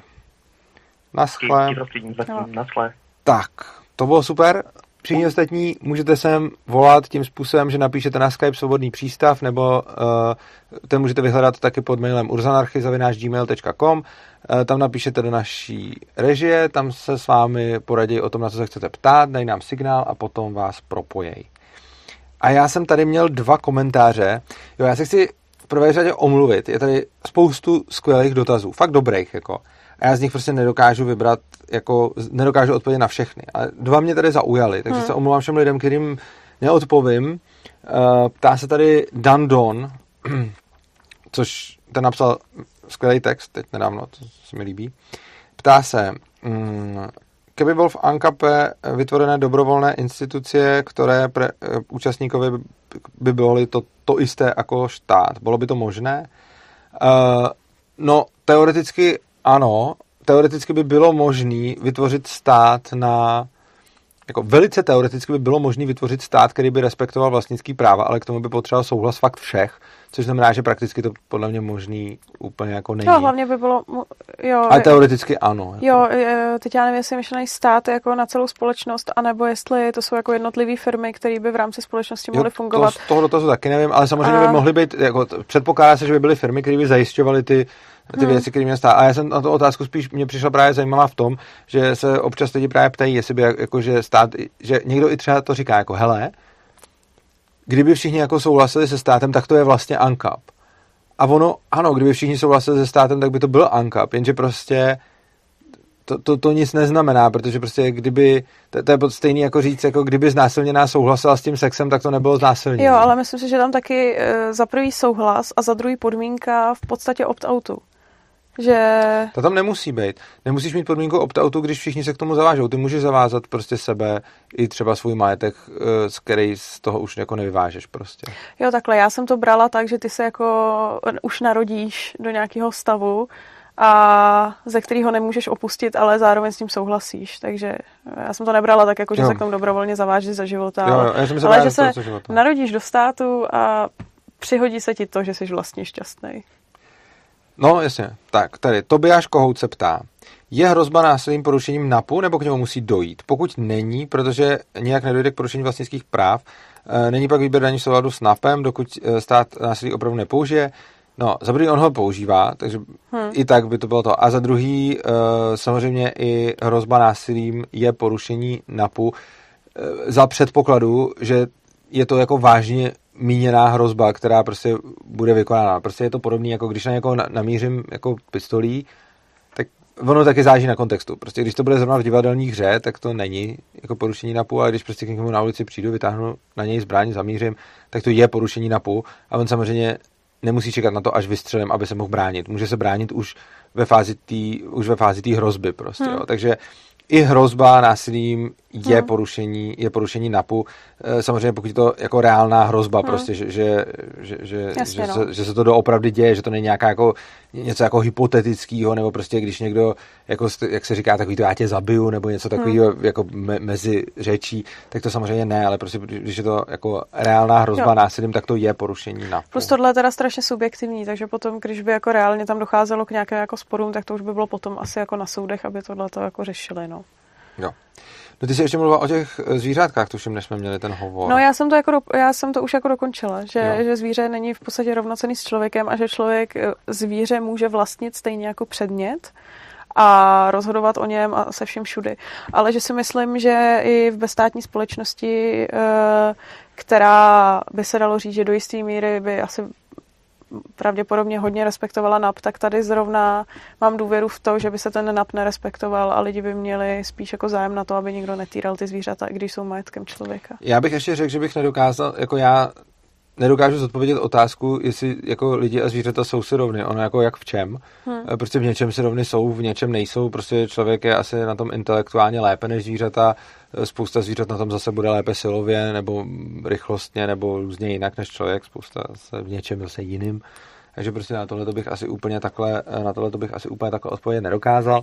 Každopádně je pro mě strašně zásadní právě v tom, právě v tom napu, že kdybychom rozšířili jako vlastnický práva i na zvířata, jako že by, že by ty zvířata teda vlastnili sebe, hmm. tak rázem to teda znamená, že vlastně všichni masožravci automaticky porušují NAP, protože žerou ty ostatní zvířata. Že? A prostě v tomhle okamžiku by to vlastně jako by ty zvířata, bychom mohli jako vlastně v souladu s vlastnickými právama, kdyby jsme zvířatům přidali vlastně, jako kdyby hmm. jsme zvířatům přiškli vlastnický práva tak jako lidem, že teda vlastní sami sebe, hmm. tak automaticky by to znamenalo, že všechny masožravce bychom měli teda vybít, protože oni budou určitě porušovat vlastnický práva tím, že budou no, jasně. žrát jiný zvířata. A lidi by nesměli žrát maso. Lidi by nesměli žrát maso, což jako lidi asi v poho. No. Ale eh, potom eh, jako lidem by to za tolik jako neublížilo jako jiným jako zvířatům. A hlavně ale potom, jakože to zvíře si homesteadingem přivlastní něco, jenže ono už pak nechápe to vlastnictví, takže když to opustí, hmm. Hmm. tak jako ono na něj nelze stáhnout tyhle ty vlastnické práva, protože by to potom vlastnilo dál, tak to, to jiný zvíře, který tam pak přijde a vůbec o tom neví, no, tak by zase no. porušilo, no. že jo. A mně se hlavně tam by byly takový super jako kuriozní situace, které by vznikaly, jo? že jako třeba ty, když bys jako poštval psa, aby tamhle roztrhal souseda a pes by roztrhal souseda, tak ty bys pak ukázal na psa řekl bys, to byl on. to já ne. A psa by zastřelili a odsoudili, to bys to v podstatě jako mohl být i hypoteticky nevinně, že jo? No, jako Prostě je, je to, jo, jakože je to, je to prostě samozřejmě, jakože to, dalo by se pak zvířata používat prostě no. jako, jako zbraně. A, a pak prostě... hlavně taky, jako kde je ta hranice, že jo, protože jako máme se jako zastavit u myšiček, nebo by se to rozšířilo i jako na chobotnice, nebo na ryby. Ale co na ryby, co potom na všechny takový ty drobný breberky, jako prostě, no, hmyzy, no. někdy budeš mít hmyzy a teď jako co, hmyzu je strašně moc, ani nevidíš prostě, teď jako Ono plus ještě jako rozšíření vlastnických práv potom znamenalo, že se někde projdeš, že se někde projdeš uh, po louce, tam zašlápneš něco, že jo, a najednou si porušila vlastnický práva, jo. Prostě jako roz, roz, rozšíření vlastnických práv na zvířete podle mě uh, hmm. strašně, podle mě strašně jako problematický. Hmm. Uh, a my tady máme další telefon, takže zase, po, uh, zase poprosím režii, jestli by nás nespojila, prosím.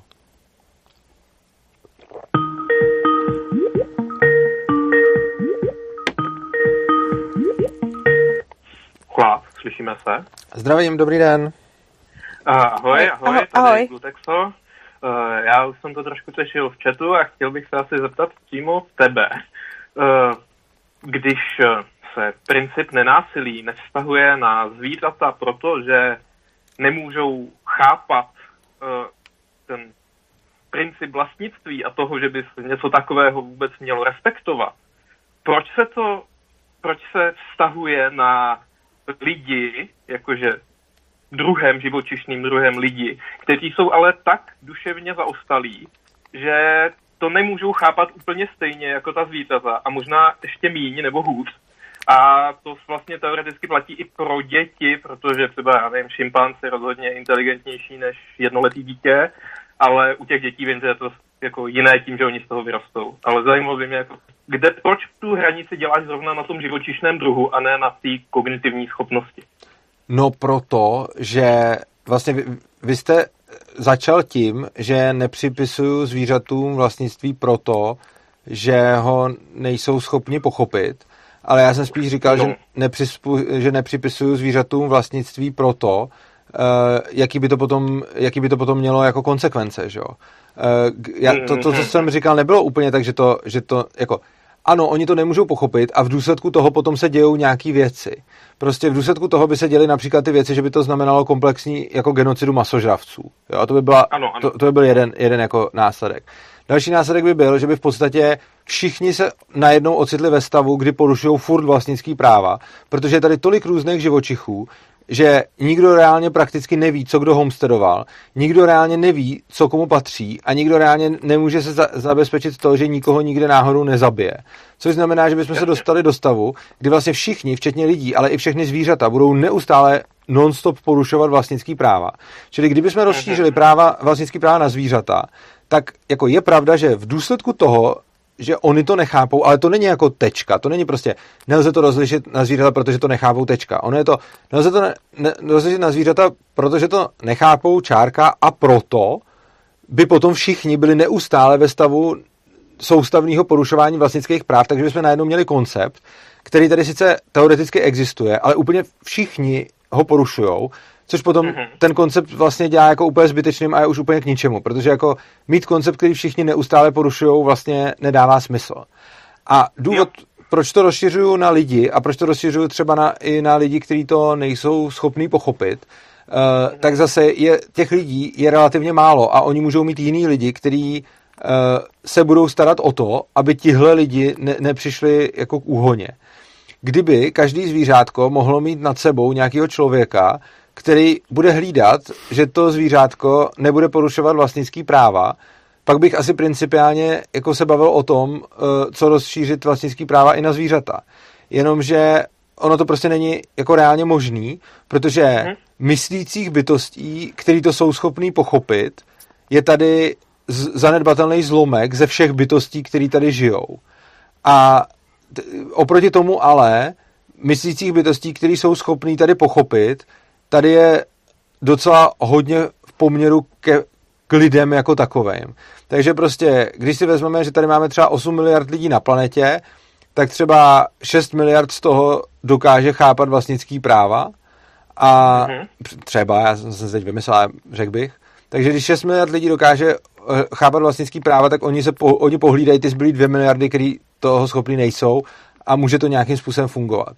Oproti tomu, když tady budeme mít jako různý jako biliony živočichů, tak těch 6 miliard lidí prostě, kteří jsou schopni to chápat, prostě nepohlídá biliony živočichů, čímž pádem to celý potom na tom padá. Jo, jasný, jasný, jasný. Z toho mi vyznívá, že ta hranice je hlavně pragmatická, tedy aby ten princip vůbec k něčemu byl, aby ano. byl nějak aplikovatelný. Uh, no, pořád mi jako přijde že to trošku neštimuje v tom, že uh, ta ten koncept je hodně, jako obecně to vlastnictví a neagrese je hodně filozofický, zatímco mm-hmm. ta hranice se dělá pragmatická, ale tak jako jasně, prostě potřebujeme to nějak implementovat, takže jak jinak, než podle nějakých praktických měřítek. A ještě mi jako k tomu trošku vrtá hlavou, kde, kde se vlastně dá udělat ta hranice, jak se to vlastně dá poznat právě u těch lidí, kteří můžou mít nějak jako neschopnost ten koncept chápat a, a používat. A jak, jak se to dá poznat? No? Uh, jak se dá poznat, teď jsem asi nerozuměl, jak se dá poznat jak, co? Uh, jak se dá poznat, že jednáme s člověkem, který ten jo. koncept chápe? No, ono to nevíme, ale my prostě můžeme udělat to, že to budeme na lidi automaticky rovnou vztahovat a to i na ty, kteří to nechápou. Eh, protože to je jakoby nejjednodušší, jako ono to není tak, že na ty, co to chápou, to platí a na ty, co to nechápou, to neplatí. Podle mě to platí prostě na, na, na všechny lidi, i na ty, co to nechápou. Akorát, že ty, co to nechápou, tak buď mají smůlu, anebo mají někoho, kdo se o ně stará. A je to podle mě jako jediný způsob, jak to udělat udržitelně, jak to udělat vůbec použitelně. Jako máte samozřejmě pravdu, to, co jste říkal, že je takový divný, že je to jako hrozně filozofický princip, ale pak to má nějakou praktickou hranici. Ale oni filozofický principy, který vůbec nemají žádnou souvislost jako se světem, by jako neměly ani moc smysl. Takže když já vymyslím filozofický princip, který bude platit na nějaký živočichy, který ale nejsou lidi a nejsou ani zvířata a nejsou nikdo, tak to může být jako hrozně hezký, ale ne, nebude mi to k ničemu. Takže i vlastně u mm-hmm. velice abstraktních filozofických principů mám nějakou vazbu s realitou, aby ten princip vůbec k něčemu jako byl prostě. A tady je potřeba, aby to, aby to k něčemu vůbec bylo, tak je potřeba, aby jsme nežili neustále ve stavu, kdy to porušujeme. A já si nemyslím, že je, nemyslím si, že bych přímo podmiňoval uh, vztahování na, na to, jestli ten, na koho se to vztahuje, ten chápe nebo nechápe, ale že bych uh-huh. to vztahoval na to, jestli třeba ten jeho druh to chápe nebo nechápe za předpokladu, ale zase, jako když by tady byl druh, kterých tady budou jako miliardy a jako 100 jedinců to bude chápat a miliardy ne, tak to nemá zase smysl na ten druh stáhnout, protože to zase nebude fungovat. Prostě ono to, jako, aby to bylo k něčemu, tak to, tak to musí být jako funkční, že? Takže On se tady někdo ptal, ještě, ještě já ti hned jo. to, tady se někdo ptal, to rovnou zodpovím i otázku takhle, eh, když, když jsem na telefonu, že se někdo ptal, co nějaký super inteligentní mimozemšťani, nebo kdyby se stali jako inteligentní zvířata, jako jsou lidi a tak. Já bych jako neměl nic proti tomu, na ně princip vlastnictví rozšířit, pokud oni s tím budou souhlasit, pokud to tak budou chtít. A kdyby sem prostě přiletěli nějaký super mimozemšťani, kteří budou uh, chápat vlastnictví a budou ochotní uh, takhle fungovat, tak jako nemám nic proti tomu to na ně rozšířit. Stejně tak, kdyby se nějaký zvíře, jako nějaký druh, prostě dostalo do stavu, uh, nebo možná i jedinec, jako, ale hlavně druh, kdyby se dostal do stavu, kdy to budou ty jedinci toho druhu převážně chápat, tak bych taky neměl nic proti tomu, uh, jako to nerozšířit. Hmm. Já se hlavně ještě mě napadlo jako doplnit, že uh, osoby, které uh, vlastnický právo nechápou nebo přestávají chápat třeba z nějakých jako selhávajících kognitivních funkcí nebo tak, uh, o něj v podstatě částečně více či méně přicházejí, protože buď se o ně začne starat někdo jiný, což vlastně by se do jisté míry dalo považovat i tak, že jakože je narušováno vlastnický právo toho člověka, o kterého je staráno. A nebo ten člověk, co je e, nedokáže vlastně nějak jako respektovat nebo takhle, tak je začne porušovat a tudíž jemu by bylo jako za to e, narušeno vlastnický právo, aby to vlastně jako nedělal znova že buď eh, je mu jako uzmuto, když ho začne porušovat, a nebo je mu částečně jako uzmuto tím, že on to vlastně přestane, přestane vnímat, no. Hmm. To, to znělo skvěle. No, to je Tak jo, jo, jako... jako... jo, jste spokojen s odpovědím? S jo, naprosto. Eh, Dobrá. No. Myslím, že mi to zodpovědělo všechno, co jsem chtěl. Díky moc. Tak jo, moc děkujeme za zavolání. Mějte se krásně a hezký večer. Ahoj. Uh, Jaroslav Kohout, hmm. a toho mám taky, já mám tak rád lidi. To je super. Jo, Jaroslav Kohout se mě tady ptá, a je to hrozně dobrá otázka, proto ji přečtu. To teda neštu, protože že ji mám rád. Maty, já jsem mám taky rád, ale jeho otázky zda mám rád vlaky, tady teď nezodpovídám. Ale Jaroslav Kohout se ptá, nebo vlastně konstatuje, to není ani otázka, to je konstatuje. No, jo. Podobný problém s psem a trhancem je i u převodu sebevlastnictví. Co udělá zájemné ostroství s principem vlastnictví zavazuje? Nebo je otrok zodpovědný za vraždu? Chce to anarchopivo. Anarchopivo by to možná chtělo, ale já si myslím, že otrok není zodpovědný za vraždu. Já si myslím, že za předpokladu, že někdo prodá uh, t- svoje tělo a tím vznikne teda jako dobrovolný otroctví, tak si myslím, že v tu chvíli je zodpovědný jako pán a ne otrok. No. Čili jako myslím si, že prostě v momentě, kdy uh, je, jako když připustíme to, že by jeden člověk mohl vlastnit jinýho za předpokladu, že ten otrok hmm. by se do toho stavu dostal jako dobrovolně, tak eh, kdy, pokud by jsme tohle to připustili, já si myslím, že, že, že je to legitimní, tak v takovém případě ale za všechno, co provede ten eh, jedinec, ten, ten, podle mě zodpovídá ten majitel. Jo, jo, jo. Já bych k tomu akorát neřekla prodá svoje tělo, ale já bych řekla prodá uh, výkonovou složku své osobnosti a jo, to část tohle, a, a většinu problém. svého těla. Takhle. Hele, uh, já tady mezi tím namotivuju lidi, a to uh, můžete se ptát a bohužel se omlouvám, že ne, ne, zdaleka nestíhám na všechno odpovídat, hmm. protože prostě jsou tady dneska, fakt, fakt jsou tady super dotazy prostě, jo. Hmm. Ale já prostě z nich vybírám ty, které mi přijdou, ty, které hmm. mi přijdou jako, uh, ty, které mi přijdou lepší protože to hmm. bychom prostě nestihli vypovědět. Já a... ještě nevím, jak jsme na tom s časem, ale já jsem dostala... Uh, jo, já jsem dostala ještě uh, poptávku, jestli bychom ještě se v souvislosti se současnou situací v rámci tohohle tématu nemohli pak ještě jednou podívat na potraty. A četla jsem to i tady v komentářích. Dobré. Takže jenom, pak ještě na potraty, to uděláme na konec. To už nás sleduje přes 200 lidí, to je krásný. Hmm. A uh, já řek, říkám lidem znova, uh, je super, že nám voláte, líbí se mi to, baví mě to, kdo se budete chtít na něco zeptat, podiskutovat nebo zaoponovat, klidně můžete volat, jako když chcete oponovat. Jo? Hmm. Napíšete na ten Skype, eh, který je svobodný přístav, nebo to najdete podle mailu urzanarchy.gmail.com. Eh, tam napíšete, co máte za dotaz, v režii to s váma vyřešej a pak nám dají signál a potom nás propojej. Nevolejte na ten Skype rovnou, protože uh, to ne, ne, protože to stejně vás nepropojíme. Hmm. Tak. A, takže to jsme, no, a, mezi, a teď ty můžeš říct tu svoji výkonovou složku a tyhle věci, protože to je, to je zajímavý. Je to no, velký téma, tak povídej. Co? No, celý to, to, to, to jak si říká, tu výkonovou složku, jo, a to, to ale já, s tebou, já si totiž myslím, že my říkáme v podstatě oba to samý, jo, že uh, otroctví je do jisté míry možný, akorát já tam mám problém s určitýma pojmama, protože já si myslím, že člověk nemůže prodat celý svoje, svoje tělo. A myslím si, že uh, tady bychom se potom dostali do spekulace, jestli, že, jestli lidské, lidské já sídlí v těle, pak uh, určitě nemůžeme prodat své tělo, protože si myslím, že lidské já je nepřevoditelné a je tím pádem součástí toho těla. A nebo jestli lidské já je částečně do jisté míry, uh, bych řekla, tak jako transcendentní, použiju slovo, uh, jako mimotělesný, ale pořád si do jistý míry myslím, že teda uh, nemůže, nemůžeme to lidský já, který asi možná část nějakého toho, když bych to pojmenovala jako tady počítače, vlastní, protože ono se od toho nemůže odpojit. A... K tomu bych možná řekl to ještě eh, asi pro diváky. Já, si, já jsem tu tvoji teorii, že vlastně mozek je, není to, to, co tvoří vědomí, ale že to to, co tvoří bránu k vědomí. Jo, právě. To, to, jsou, to jsou přesně tyhle, ty, tyhle ty dvě, dvě, dva rozdílné pohledy, že buď eh, mozek eh, tvoří vědomí, tudíž nemůžeš prodat celé svoje tělo, protože se nemůžeš vzdát svého vědomí, a nebo mozek je brána vědomí, ale i tak si myslím, že do jisté míry částečně asi patří tomu tvému já, protože ty to můžeš oddělit jenom tak, že by ses jako zabil. Ale já tebou nesouhlasím ani v případě, že ten mozek by tvořil to vědomí. Já nevím, proč bych ho nemohl prodat.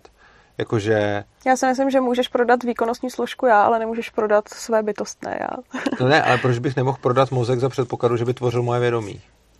Uh... Já neprodám to vědomí, já prodám ten mozek. Jo, ale pak ho teda musíš opustit. Nemusím.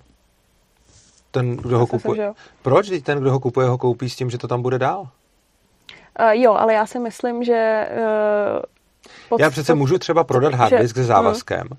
Mám harddisk hmm. a na něm mám uložený prostě jeden soubor a já prodám ten harddisk novému vlastníkovi se závazkem, bude to tvoje, ale nesmažeš ten soubor. To je legitimní, on to no. může koupit, ten soubor tam zůstane. A úplně stejně, když já mu prodám mozek, tak on ho kupuje s tím závazkem, že tam bude prostě moje vědomí. To jo, ale ty ten soubor v podstatě jako nemůžeš opustit, protože tím, že se v něm pořád jako tvoří myšlenky, které nějak asi, uh, bych tak jako řekla, že ti pořád jako patří, tak... Protože eh, myšlenky nikomu nepatří, že jo? Teď myšlenky jsou duševní vlastnictví právě.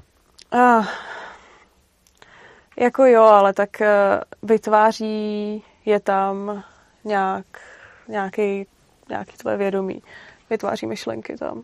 A uh, no, já si myslím, že prostě celé tělo můžeš prodat, akorát když ho opustíš a přestaneš v něm mít jako svoji subjektivitu. Proč? Já, protože uh, to hodně asi takový pocitový. Já jako si třeba nejsem jistá, jestli to dokážu úplně vysvětlit. Ale uh, myslím si, že když um, že nějaká část tvýho vědomí se prostě jako nedá koupit. Já nemluvím že o prodávání můžeš... vědomí, já mluvím o prodávání mozku. A mozek není, prostě mozek je ta hmota hmm. a tu podle mě můžeš prodat celou bez ohledu na to, co tvoří. Jakože proč by zrovna mozek, protože tvoří vědomí, měl mít výjimku z toho, že se nedá prodat, když spousta jiných hmoty tvoří něco. Prostě protože... repráček tvoří vlnění a to by si řekla, jako nemůžu protože prodat. v podstatě ale jako neopustíš když jsi jako vědomý v tom mozku, tak ty ho neopustíš. Proč? Ty nemůžeš jako předat, předat uh, No já vím, to tak představ si, že v repráčku jako bude jako špína vevnitř. Hmm. On je teda těsný, takže tam není, ale kdyby tam byla špína vevnitř, tak prostě by si řekla, můžeš ho prodat jenom, když vyndáš tu špínu, protože ta, to neopustí. Jako já si myslím, že tohle nedává smysl. Ale prostě... špína, špína nemá subjektivitu vlastní. Já nemůžu prodat, jako, víš se, kdybych jako ten mozek se mohla z něj jako vyvtělit a dát ti jenom jako ten předmět, tak je to v pohodě. Ale já ti, když ti dám svůj mozek, no. tak pořád mě budu. A to přece nevadí. No, já, já si, myslím, při... já si myslím, že jako vadí, protože si myslím, že tahle ta věc je jako, uh, že um, že ty se úplně nezbavíš vlastnictví toho mozku takhle. Proč protože, ho, protože ho pořád obýváš. Ale tak to, to, to, to ale, jakože, protože ho pořád obýváš. Jako já můžu obývat něco, co nevlastním. Já můžu se prodat byt a zůstat v něm dál bydlet. Uh, a budu za něm platit nájem třeba. Proto, proto já to radši jako říkám, že uh, daruješ, eh, nebo že můžeš prodat jako většinu, většinu svého těla a výkonovou, výkonovou část eh, svého vědomí, nebo takhle. Že ti někdo může, že můžeš podepsat smlouvu na otroctví, že už součástí bude, hele, budu vám všem jako sloužit, ale myslím si, že nějaký jako tvůj vnitřní svět eh, nelze prodat a v podstatě... Ale já nemluvím o prodání vnitřního světa, já mluvím hmm. o prodání fyzického mozku. Jo, a ty jo. z nějakého důvodu tvrdíš, a ten důvod nechápu, proč bych nemohl prodat mozek bez toho, abych se z něj vyvtělil. Když hmm. někdo může, prostě, ty přece můžeš koupit fyzický statek s libovolným závazkem, nebo s libovolnou věcí, která v něm ještě je, nebo v hmm. něčem, co k tomu pramení, nebo v něčem, co k tomu přebývá. Můžeš koupit hard disk s datama, které na něm jsou. Můžeš koupit prostě, uh, já nevím, reprák s bordelem, hmm. nebo reprák, který zrovna hraje a emituje nějaký prostě vlny. Můžeš prostě koupit jakýkoliv věci, který prostě koupíš a ono to má ještě nějakou vlastnost, ta věc, tak jak ji kupuješ. A přece nikomu nic není do toho, s jakou vlastností kupuješ nebo prodáváš věc. A hod teda ten mozek bude mít ještě tu vlastnost, že emituje vědomí, ale tak to ten kupující ví a kupuje to i s tím, že koupil teda něco, co ještě emituje vědomí, ale to přece ničemu nevadí, ne? No. Uh, z čeho vychází to, že ty vlastníš sám sebe? Tak to, je, to jsme brali jako axiom na začátku, že? No jasně. Protože to, homestead, ten ax... to homesteaduješ v podstatě. No jasně, ale tak jako já si myslím, že když... Eh, Sama sebe homesteaduješ. No jasně, sám sebe homesteaduješ. A uh, když je něco jako homesteadovaného a ty vlastně to jako neopustíš, tak já mám pocit, že to prostě není předatelný. Dobře, ale tak ty, to, to ti dávám jako při, příklad. Já jsem uh, třeba já mám pocit, že tam je ta subjektivita. Homesteadu byt, hmm prodám ho, aniž se z něj hnu a dál v něm setrvávám a platím nájem. To je přece, to jsem něco homesteadoval, setrvávám v tom a neopustím to vůbec nikdy a stejně jsem to mohl prodat. A Vím, že ty jsi o toho bytu oddělitelný. Já si myslím, proto říkám, že ty jsi o toho bytu oddělitelný. Proto si myslím, že mozek můžeš prodat, ale musíš jako zemřít. Já myslím, že můžeš prodat a žít, protože záleží na novém vlastníkovi toho mozku, co, co s tím chce dělat. Teď přece ty si hmm. můžeš koupit něco a nechat to být v tom stavu, v jakém to bylo. Jako přece si můžeš něco koupit a ty tam bude něco, co s tím je to spjatý, třeba neoddělitelně. A tak si to tak v tom můžeš nechat prostě. Jako... Akorát to, co jsi koupil o sobě, samo rozhoduje pořád. No, ale to platí i pro zvířata. Zvířata o sobě taky sami rozhodují přece. Jako rozhodně vědomí zvířat je neoddělitelně spjato s jejich mozkem. Hmm. Úplně stejně jako lidský. A když přece můžu koupit zvíře, tak úplně stejně můžu koupit člověka, ne? No, já si totiž, ale asi jako duši zvířat vnímám trochu jinak než duši lidskou. Ale já vůbec nemluvím o prodávání a kupování duší, já mluvím o prodávání a kupování mozku. No já to vím, no, jenomže já to pořád beru hodně, nebo takhle, jako já eh, asi, ono je v podstatě jedno, jestli je spekulace, že mozek rovná se duše, anebo mozek je propojovací součást někde s nějakou duší jinde, ale uh, pořád to beru tak, že to je jako neoddělitelný, no. Já neříkám, že to je oddělitelný, jenom hmm. říkám, že ta neoddělitelnost přece nebrání v tom, aby se to prodalo. Plus ještě by bylo zajímavé, jestli jako uh, no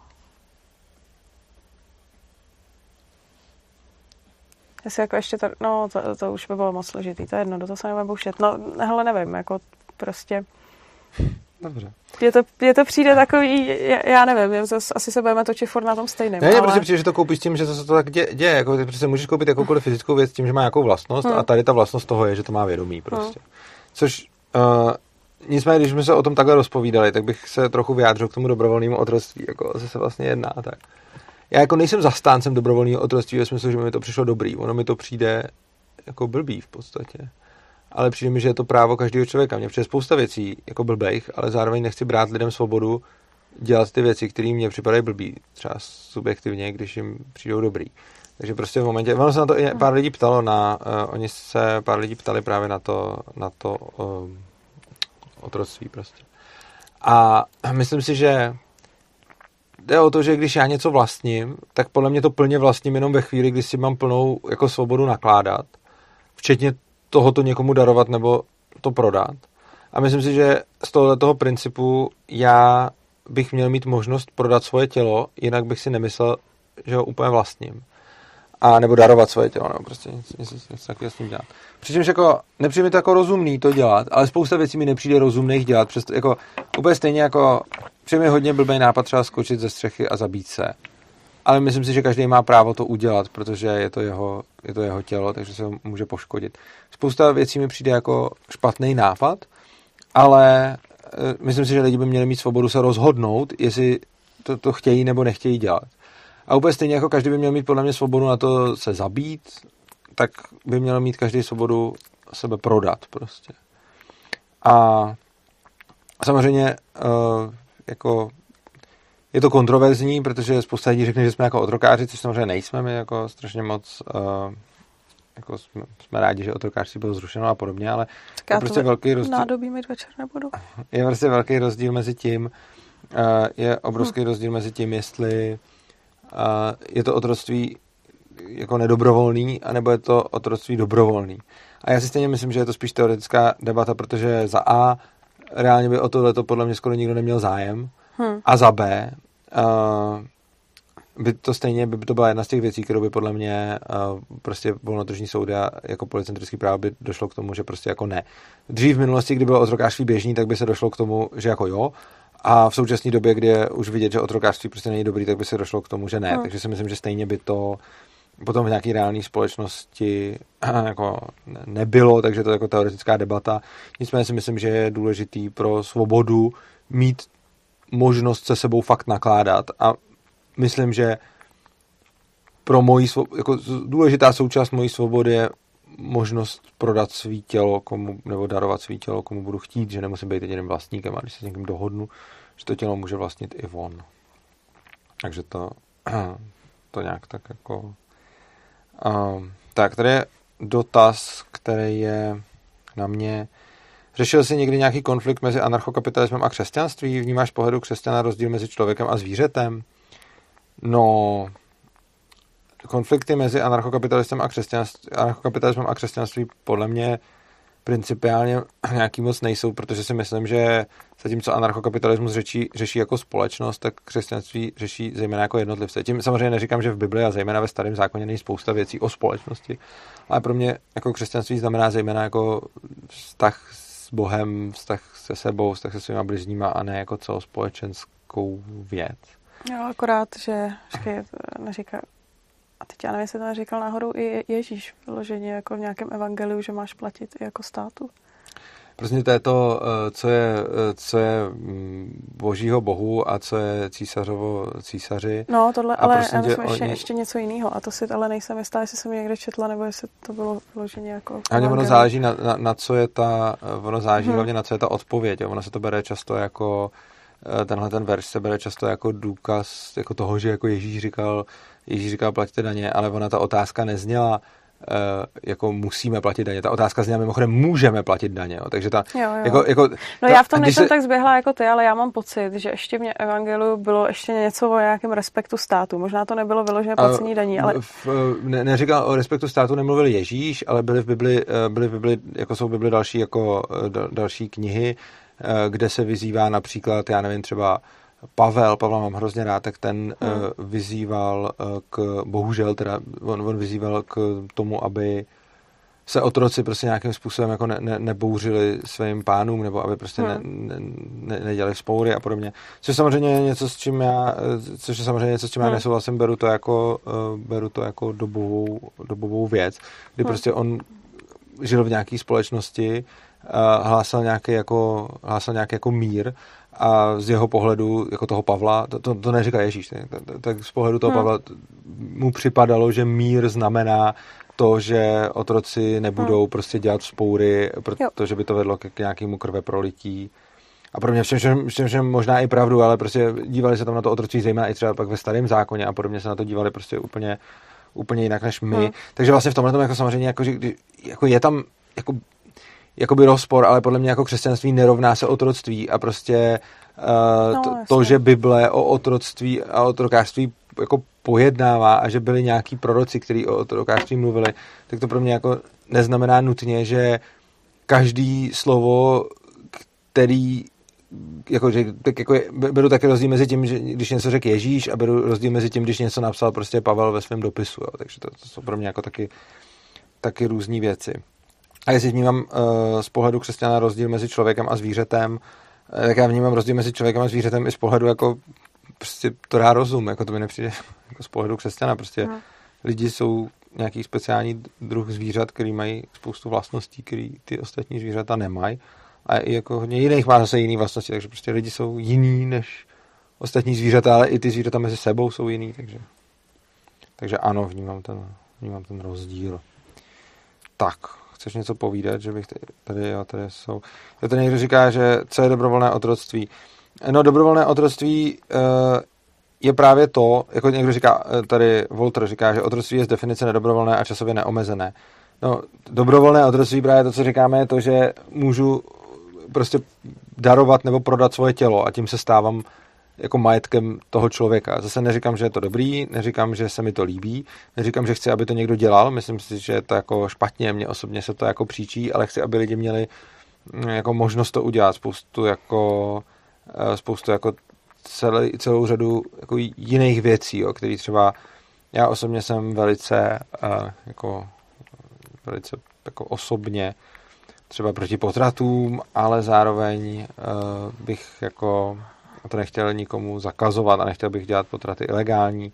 Stejně jako mám prostě jako třeba své názory na nějakou jako sebevraždu, kdy já osobně bych prostě jako nikdy nechtěl jako spáchat sebevraždu, přijde mi to hrozně jako nevděčný a, a já taky miluji život a vůbec, ale přijde mi potom zase, že přijde mi potom jako zase, že bychom nikomu neměli jako brát tohleto právo nejenom na sebevraždu, ale i když se třeba dva lidi dohodnou, že někdo jako zabije, jako eutanázie prostě.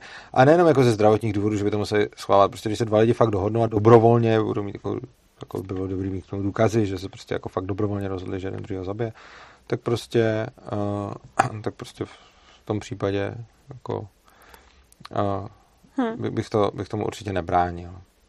No. Don se tady ptá, už se jednou ptal, a je to vlastně docela dobrá otázka, co zabrání tomu, aby to otrokářství znova nebylo běžný. No, tomu zabrání jako ten společenský vývoj. On, to, on jako tomu otrokářství nezabránil stát. Jako stát tady byl tisíce let zároveň s otrokářstvím a potom jako lidem došli, lidem jako pak došlo, eh, že to, že to není dobrý. Protože oni lidi, to, to bylo hrozně podobný jako, to bylo hrozně podobný jako s tím státem. Jo. Prostě ty lidi si mysleli, že prostě to otrokářství je potřeba, protože jinak by to ekonomicky zkrachovalo a jinak by ty otroci prostě uh, jinak by ty otroci prostě si neporadili a byl by to prostě celý hrozný. Ale pak se a prostě lidi tomu věřili, stejně jako teď věří tomu, že potřebují stát. Ale pak se ukázalo, že ne, i když prostě uh, i když prostě všichni dřív to brali jako, že prostě kdo, kdo říká, že otrokářství je jako, že, že by nemělo být, tak to byl prostě stejně blázen, jako jsme dneska my. Ale pak se prostě jako obecně zjistilo, že to otrokářství není ani moc potom hmm. výhodný tolik ani pro ty pány prostě, protože ono prostě jako se ukazuje, že ta ekonomika potom fungovala mnohem líp, hmm. když ty lidi byli svobodní, jo, takže takže hmm. úplně stejně, uh, to je úplně stejně jako... A tak mimochodem mě ještě teďka napadlo, že vlastně uh, z principu toho otrokářství a, a sebevlastnění, i když by ženská prodala své tělo do otroctví a otěhotněla a porodila dítě, tak to neznamená, že to dítě je majetkem toho otrokáře. Ne, tak to, to je důležitý, ano, to je důležitý no. říct. Já můžu, pro, jako, já podle mě můžu prodat moje, uh, moje tělo do, hmm. do otroctví, nebo prostě můžu prodat moje tělo. Ono se tomu říká jako otroctví, ale já tomu říkám prostě jde o, jde o prodej, jde o prodej vlastního, vlastního těla. Takže prostě uh, já řekněme prostě prodám, prodám hmm. svoje tělo a uh, to ale neznamená, že jako potomek je, je automaticky prodaný, protože hmm. ten potomek mi nepatří. Z toho důvodu, když já bych prodal svoje tělo, tak jako to je to, jak jsem říkal, prostě na rozdíl od Rozbarna tvrdím, že uh, dítě vlastní samo sebe, nevlastního rodič, což znamená, že i když by někdo vlastnil rodiče, tak to, že se narodí dítě, neznamená, že on ho bude vlastnit. Hmm. Jo? A nejde k ničemu zavazovat jako děti, jo? Prostě jde, jde zavázat k něčemu sám sebe, ale nemůžu zavázat už další lidi, kteří s tím nesouhlasí bez ohledu na to, jestli jsou to moje děti nebo jestli to někdo hmm. jiný. Takže hmm. člověk prostě jedná, jedná sám za sebe. Chceš ještě něco povídat? No, k tomuhle asi nic. Já, hele, já vůbec nevím, jak jsme třeba na tom s časem. Jestli... Máme ještě čas. Jo. Jasně. Já myslím na ty potraty, aby jsme na to nezapomněli. Uh, potraty. No, jako můžeme, pro, můžeme probrat potraty. Jako já osobně, jako když vezmu sám sebe, tak jsem, uh, tak jsem prostě jako odpůrcem potratů, protože mi přijde, že je hrozně jako že, že je prostě jako škoda zabíjet jako lidi. Že škoda zabíjet děti a já bych třeba asi hrozně nepřál, aby mě někdo zabil ještě dřív, než jsem se narodil. Takže eh, já osobně já osobně prostě nejsem zastáncem potratů, jsem vlastně v podstatě jako odpůrcem potratů a to jsou jako moje osobní názory. Na druhou stranu si myslím, že by potraty rozhodně neměly být ilegální z mnoha důvodů. Eh, protože ono to v podstatě těm potratům za stolik nezamezuje. Oni potom hmm. ty ženy jezdí na potraty jinam, takže se to akorát pro ně prodraží a jsou pak ještě v horším jako stavu. Takže, a... takže lepší potrat potom mají jenom ty bohatší a tyhle ty různý no, ramínka, ty zbydou už přesně, na ty chudí. No, přesně, což... že se budou dělat prostě potraty v nějakých hrozných prostě hmm. jako podmínkách, což bude zabíjet stejně navíc ty děti i ty, i ty jejich matky, takže prostě celý hmm. to. A jako zákaz potratů je prostě jako je prostě podle mě jako kontraproduktivní. Ale zároveň taky, ale když se teď bavíme spíš teoreticky, protože to vlastnictví a princip agrese je spíš jako teoretická rovina, tak si myslím, eh, že potrat eh, není v rozporu s principem neagrese, to znamená, že jako když jde žena nad potrat, tak si myslím, že nikdo ne, neporušuje princip neagrese. A podle mě jako někdo se divil tomu, že když se lidi ptají, jestli si myslím, že ten plot jako je život, jestli je živej, nebo jestli je to člověk, já si myslím, že jako asi jo, ale to ještě neznamená, uh, že by potrat měl být, že by potrat měl být v rozporu s principem agrese, protože on je totiž obrovský rozdíl mezi tím, jestli já člověka zabiju, anebo jestli mu jenom neposkytnu uh, materiál k přežití. Hmm. Ta matka poskytuje svýmu dítěti, dokud je v ní, materiál k tomu, aby přežívalo, poskytuje mu svoje orgány a podobně. A i když to dítě je dítětem a je člověkem a klidně může být vlastníkem samo sebe, tak z toho všeho neplyne, že ten potrat by znamenal porušení jeho práv. A to, to proto, že když se, že, že vlastně ta matka udělá rozhodnutí, že přestane poskytovat svoje orgány a svou krev a prostě svoje zdroje to, tomu dítěti, čímž pádem to dítě umře, ale já si právě myslím, že to dítě nemá pozitivní právo na život, že má pouze negativní právo na život, což znamená, že ho jako by neměl nikdo zabít, když by jako mohlo přežít, takže prostě když už by to bylo dítě jako v devátém měsíci, tak ono to je blbost, ale tak prostě když by mohlo přežít, tak to, to ho nikdo zabije jako nemá. Ale v momentě, kdy, mm, v momentě, kdy to dítě jako nemůže samo přežít, tak podle mě ta matka není povinna mu poskytovat uh, vlastní tělo, i když si myslím, jako já osobně, že by měla, hmm. ale myslím si, že není hmm. v rozporu, že potrat není v rozporu s principem. Já bych ještě jako doplnila, že tím, že matka odtěhotní, že to není žádná jako smlouva. Že ta matka, jako, eh, že jo. tam neznamená jako závazek toho, že uh, prostě t, to není, no, to není smlouva, která má jako dvě strany, jo. To prostě o otěhotnění není, není jako No, no přesně tak, toho, jako, na, to, bude... na to existuje právě takový ten argument, který říká, tuším třeba Roman Joch, nebo hmm. tak, že prostě uh, a, a říká spousta dalších lidí, jako anarchokapitalisti, když to řešíme, že vlastně ten jako nejsilnější argument, proč by potrat měl být proti NAPu, je to, že to dítě se tam, jako, že, že ta matka způsobila to, že se tam to dítě ocitlo. Hmm. Což je pravda, ona to jako způsobila, pak je teda jako otázka, jak moc to způsobila třeba, když byla znásilněná, jo, tak tam to zase tolik nespůsobila. Ale prostě ta matka fakt teda způsobila, že to dítě se tam ocitlo, to je pravda, jenomže ona ho od nikud nevzala.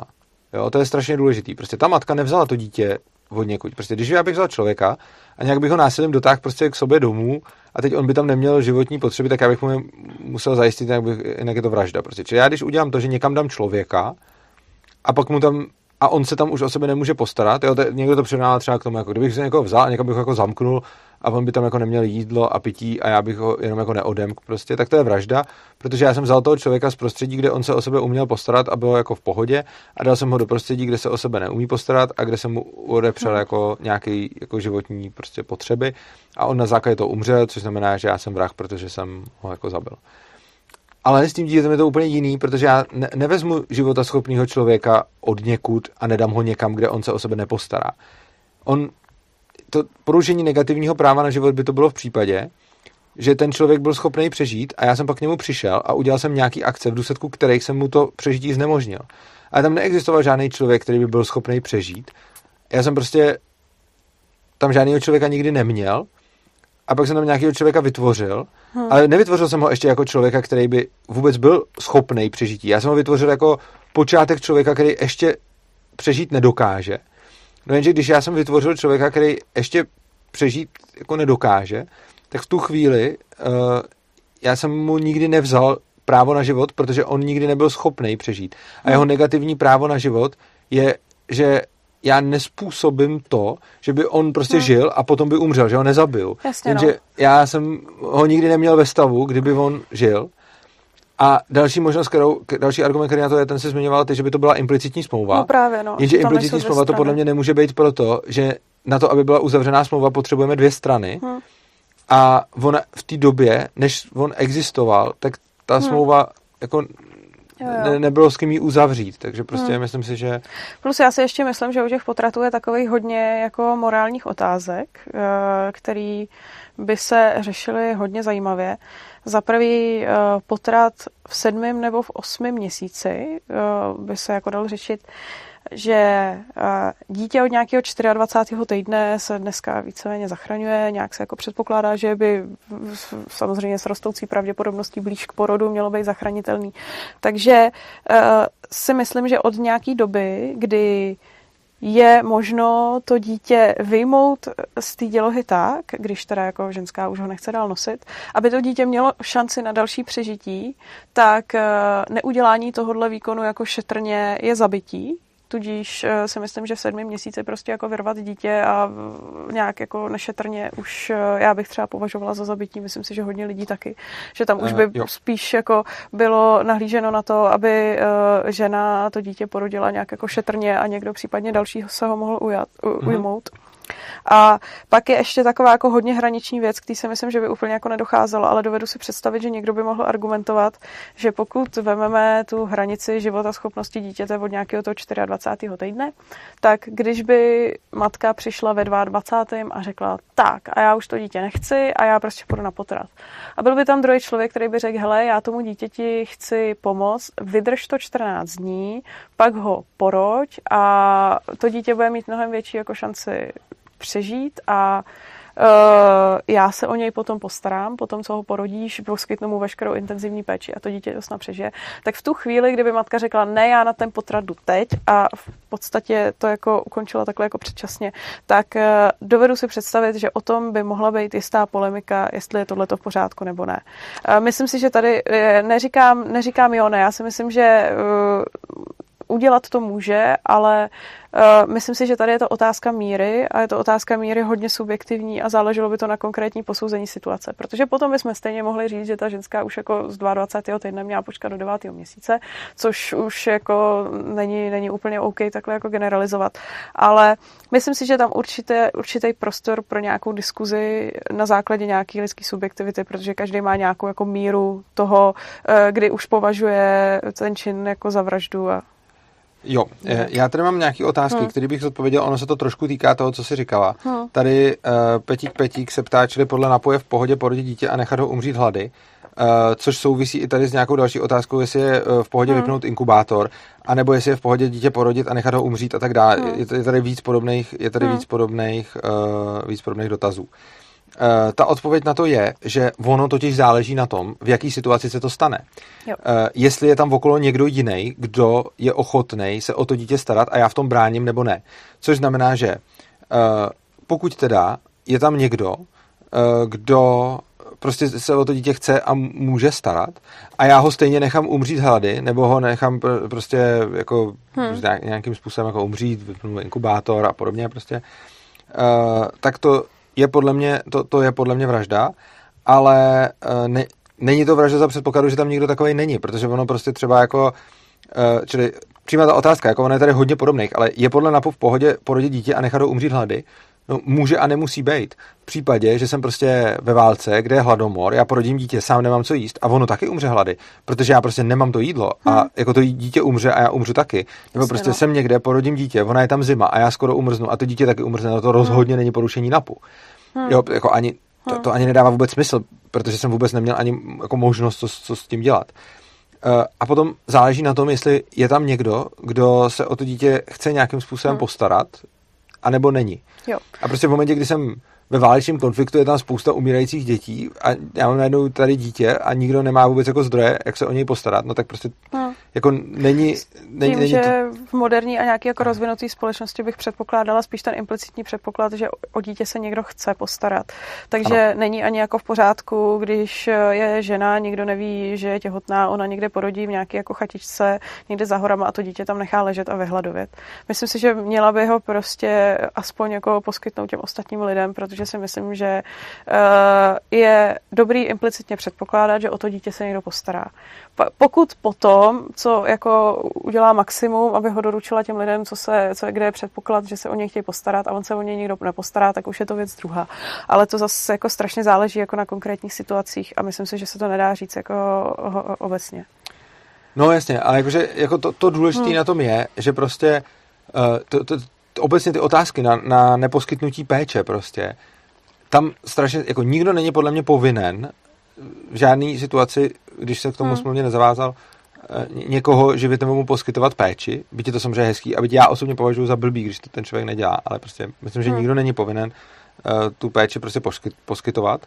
Uh, na druhou stranu, ale zároveň, když je tam někdo, kdo tu péči poskytovat chce, a já v tom bráním, tak to už je problém. Takže hmm. podle, podle mě porušuju NAP až ve chvíli, kdy je tam jako porodím dítě, nikde není nikdo, nikde není jídlo, nikde není nic, tak prostě v tu chvíli, uh, i kdybych já třeba jídlo, i, i kdybych já se rozhodl, že já přežiju a najím se a tomu, tomu dítěti to nedám, tak i v takovém případě, ještě když tam není nikdo jiný, tak tak jako to podle mě uh, porušení NAPu není. Ale v momentě, kdy už tam jako je někdo, chce hmm. se to dítě postarat, tak prostě... Jo. Uh, a není tohleto mimochodem taky trochu rozpor s Rodbardem? Uh, Protože hele, on snad jako říkal, že je v pohodě, když, když pokud se napletu, ne? Když ho necháš v místnosti. No, on říkal, dítě, že on, on, hlavně, on, on bral, Rothbard bral hlavně dítě jako vlastnictví těch rodičů, takže tam je rozpor, jo. nejenom v tomhle, tam Jasně, je rozpor ve, ve spoustě věcí. Hmm. Rothbard dokonce bral dítě jako vlastnictví rodičů pokud se nepletu, až do chvíle, dokud to dítě není ekonomicky soběstačný. Hmm. A e, čili, jako, ale tak, tak já prostě v tomhle s ním, v tomhle hmm. s ním jako, v tomhle s ním nesouhlasím, ale pořád tenhle ten proud tady existuje. Třeba v dnešní době ještě pořád Walter Block, který mám hmm. strašně rád a který je jako jeden, jako třeba Walter Block je asi anarchokapitalista, ke kterým mám názorově úplně nejblíž, i když jako Rozbart je moje srdcovka a je to prostě jako týpek, který ho mám v podstatě z těch anarchokapitalistů jako hmm. nejradši tak Walter Block je mi názorově asi nejblíž, protože se shodeme na, na skoro všem, ale i Walter Block, a tady se ani s ním neschodnu, uh, tvrdí, že dítě je majetkem rodičů, což já si nemyslím, že je majetkem rodičů. Každopádně no. oni tyhle ty debaty, a je to hrozně jako důležitý, a lidi to strašně, uh, lidi to strašně moc uh, berou, uh, jako že to je diskuze o tom, jak to bude vypadat v Ankapu, jo. Prostě to podle mě nemá vůbec jako, s, jako s realitou jako tohle zrovna nic společného, to je jako teoretická debata o NAPu, která se jako, tady už jsme v nějakých jako extrémních krajních případech a já to beru, protože se rád bavím o jako krajních případech jako různých definic a tak a co z toho plyne, protože mi to přijde dobrý, hmm. protože vlastně to mi někdy jako lidi vyčítají, že opone, po oponentovi chci definici a pak se bavím o krajních jako bodech té definice, což ale podle mě je dobrý způsob, jak něco řešit. Proto se i jako rád bavím o krajních bodech definic ankapů, vlastnictví hmm. a podobně, takže jako tohle ten rozhovor. Ale jako je, je třeba říct, že to je, eh, že, že to je jako čistě teoretická debata, protože na to hrozně moc, na to řekl jednu skvělou věc pan Kubíček, eh, když eh, se právě někdo ptal, jako jestli je jako, co říká NAP na to, jestli nechám dítě vyhladovět a podobně. A to bylo u nás na fóru, na fóru Svobodného přístavu. Mimochodem diváci, uh, když, jestli máte Facebook, tak my máme uh, fórum Svobodného přístavu, uh, což je diskuzní skupina pro anarchokapitalismus a taky máme Svobodný přístav, což je stránka, a tam, když nám dáte like, tak tam uvidíte události a uvidíte všechno, co tam děje. Takže to je vsuvka, reklama, pokud máte tu sociální síť, tak teď, jestli tam ještě nejste, tak tam běžte. Hrozně spousta z vás, kteří jste na YouTube, nejste na Facebooku, protože nás na YouTube se na nás kouká a sleduje mnohem víc lidí, než kolik nás sleduje na Facebooku. Takže určitě tady mezi vámi budou takový, kteří nás na Facebooku nemají, takže pokud tam jste, tak se nás můžete přidat. Ale co tam napsal pan Kubíček o dětech, strašně dobrou věc, to se mi strašně líbilo. On napsal, no, já si myslím, že vyhladovění toho dítěte pravděpodobně vůbec nebudete schopen. A budete-li, pak rychle vymřete. A to je pravda. Eh, ono, ono to je evolučně, prostě evolučně člověk není moc schopen nechat vyhladovět svoje dítě. Hmm. A je to, za, je to založený na tom, že ty lidi, kteří byli schopní, se nerozmnožili. Takže prostě jako dlouhý miliony let evolucí jako způsobili to, že tahle debata je v podstatě teoretická, protože minimum lidí nechá vyhladovět svoje dítě Hmm. Protože většina lidí toho prostě není schopná to udělat. Uh, přesně proto, že máme strašně jako zabudovaný silný mechanismy, který nás jako, uh, který nás jako nutí k tomu se o to dítě postarat. A ten, kdo ty mechanismy nemá, když se narodí někdo, kdo je nemá, tak se rozmnoží s mnohem menší šancí, než ten, kdo je má. A když to takhle prostě to miliony let je. Já neříkám, že to jako nemůže stát, ale to, to co říkal ten Eh, to, co říkal ten uh, Kubíček, je prostě hrozně, důle, jako, je hrozně dobrý, je vlastně jako, jako prostě toho nejspíš nebudete ani schopen, čo? Hmm. to je jako fakt dobrá odpověď. Hmm. No. Takže to je o, jo, ještě můžeme zase udělat tady, tady zapnout repráček. Kdo nám chce zavolat, tak ať se na Skypeu najde svobodný přístav, eh, případně si to najde podle mailu urzanarchy.gmail.com a tam napište, nevolejte, protože na vás takhle rovnou nespojíme, ale když napíšete do režie, eh, tak tam s váma vyřešení, na co se chcete zeptat, a potom nám dají signál a potom se můžeme spojit. Walter se ptá, eh, jestli se nechceme na, na, na vykašlat, že prý všechno komplikuje a nepřijmu důležitý. No, NAP je hrozně důležitý pro modelování té anarchokapitalistické společnosti. Že? Hmm. My když víme, jako máme nějakou teorii, jak bude fungovat policentrický právo a nějak to aproximujeme. Samozřejmě ne dokonale, možná ani dobře, ale prostě máme nějakou aproximaci toho, jakým výsledk, jaký bude výsledek eh, policentrického práva, pravděpodobně nějakým způsobem dodržování vlastnických práv.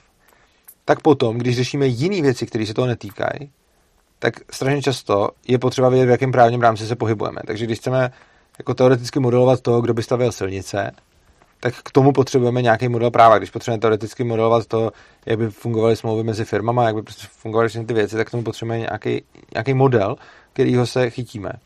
No a napět na tohle to úplně skvělý, že jo? protože jako on, není přesný, ale je to asi tak to nejlepší, co máme. A když si namodeluju právo, jako napem víceméně, že budu mít, jako ne, že všichni budou dodržovat NAP, to je hrozně důležitý. Jako, nikdo nevychází z toho, že všichni lidi v anarchokapitalismu dodržují NAP, protože určitě nebudou, spousta jich to bude porušovat. Ale vycházíme z toho, že to máme nějaký bezpečnostní agentury, nějaký silové složky, které vynucují něco, co je napu podobný, řekněme. A tohle je potom hrozně dobrý pro, pro ty modely, takže prostě NAP je podle mě strašně důležitý. A z toho důvodu se na ně ani nechci vykašlat, protože uh, mi pomáhá prostě, uh, protože mi pomáhá um, prostě v predikci té anarchokapitalistické společnosti, byť samozřejmě jako trh nelze predikovat, ale můžete nějak aproximovat prostě. To, hmm. Hmm. Potom, já, tak já ho přečtu. Mně to přijde hrozná otázka, ale Archanděl Anarchon, za prvý se mi líbí, že se jmenuje Anarchon, za druhý tam má Anka Plogo u toho Archanděla.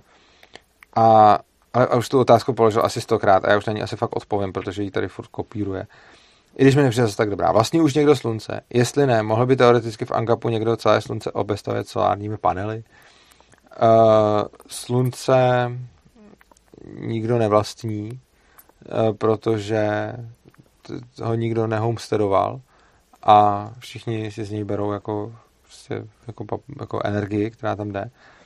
A obstavit slunce solárními panely jako to úplně jako nechápu. Jakože samozřejmě může někdo poslat na oběžnou dráhu kolem slunce solární hmm. panely, což asi ničemu nebude vadit, ale není možný ho obestavit tak, jako jestli je to myšleno tak, že se tam udělá jako tako, jako, že se ho celý takhle obalí. Mm-hmm. Tomu se říká ta, to je nějaká taková sci-fi teorie. Já teď nevím, jak se to jmenuje, to určitě na Wiki, to je taková ta něčí hvězda. Je, je to takový to, že uděláš kolem hvězdy uh, ne, prostě jako neprodyšnou věc hmm. A, no, a že, že, tam, že, že, uděláš povrch, který bude takhle ob, obvystupovat hvězdu a ve prostředí budeš mít takhle to sluníčko a takhle budeš mít ten povrch jako okolo. A k čemu je to dobrý? No k tomu, že tam můžou jako žít lidi, jako vyspělá civilizace prostě. Jo, jako na tom povrchu. Na tom povrchu, jako zevnitř, no. Jako aby měli teplíčko. No ne jako blízko, jakože daleko, prostě jako třeba ve vzdálenosti, jako máš zemi, nebo tak. Jakože to je velký prostě. To je ze sci-fi prostě. Jo, jako. Ale je to jako, někdo, na tím, někdo to jako nějak řešil jako fyzikálně, ale já nevím, jak by to... tak mně to přijde takový otázky, já se jako, když jsme se ptali k tamhle, kdo vlastní galaxii Andromedu. Ne, tak, a tak nikdo, proč, proč no. to nikdo nevlastní, protože to nikdo nehomesteroval a obestavit solárními panely nedává no. jako smysl, takže prostě nejde to. To si myslím, že řešit nebudeme za... Jo, já jsem jenom tu otázku přišel, protože už tady byla furt a ona jak se to tady furt jako spamovalo a navíc pán má dobrý jméno a dobrý obrázek u hmm. toho. Tak, hmm. chceme ještě něco, uh, chceme ještě něco dalšího tady řešit, protože tady jsou nějaké další dotazy. Tak klidně ber dotazy, protože... Dobře. Walter se ptá, vlastní podle vás stát legitimně nějakou půdu v ČR, pokud ji bude homesteadovat dost dlouho nepřipadne mu? No, já si hlavně myslím, že eh, stát za prvý není legitimním vlastníkem ničeho, protože stát je jako nelegitimní hmm. organizace a myslím si, že vlastně jako všechen svůj majetek nabíjí nelegitimně, takže prostě myslím, že stát není prostě legitimní vlastník. Takže, hmm. takže tak, no. Že se někdo mohl ptát takový to jako vlastnictví moří a takovýhle věci, že jo. No a tak, jo, jo, všichni to tady píšou, to je super, já jsem řekl tu, tu věc tou hvězdou a to, to se mi hrozně líbí, to, to je taky dobrý internet tady. Asi jedno, dva, čtyři, šest lidí, Dysonova sféra.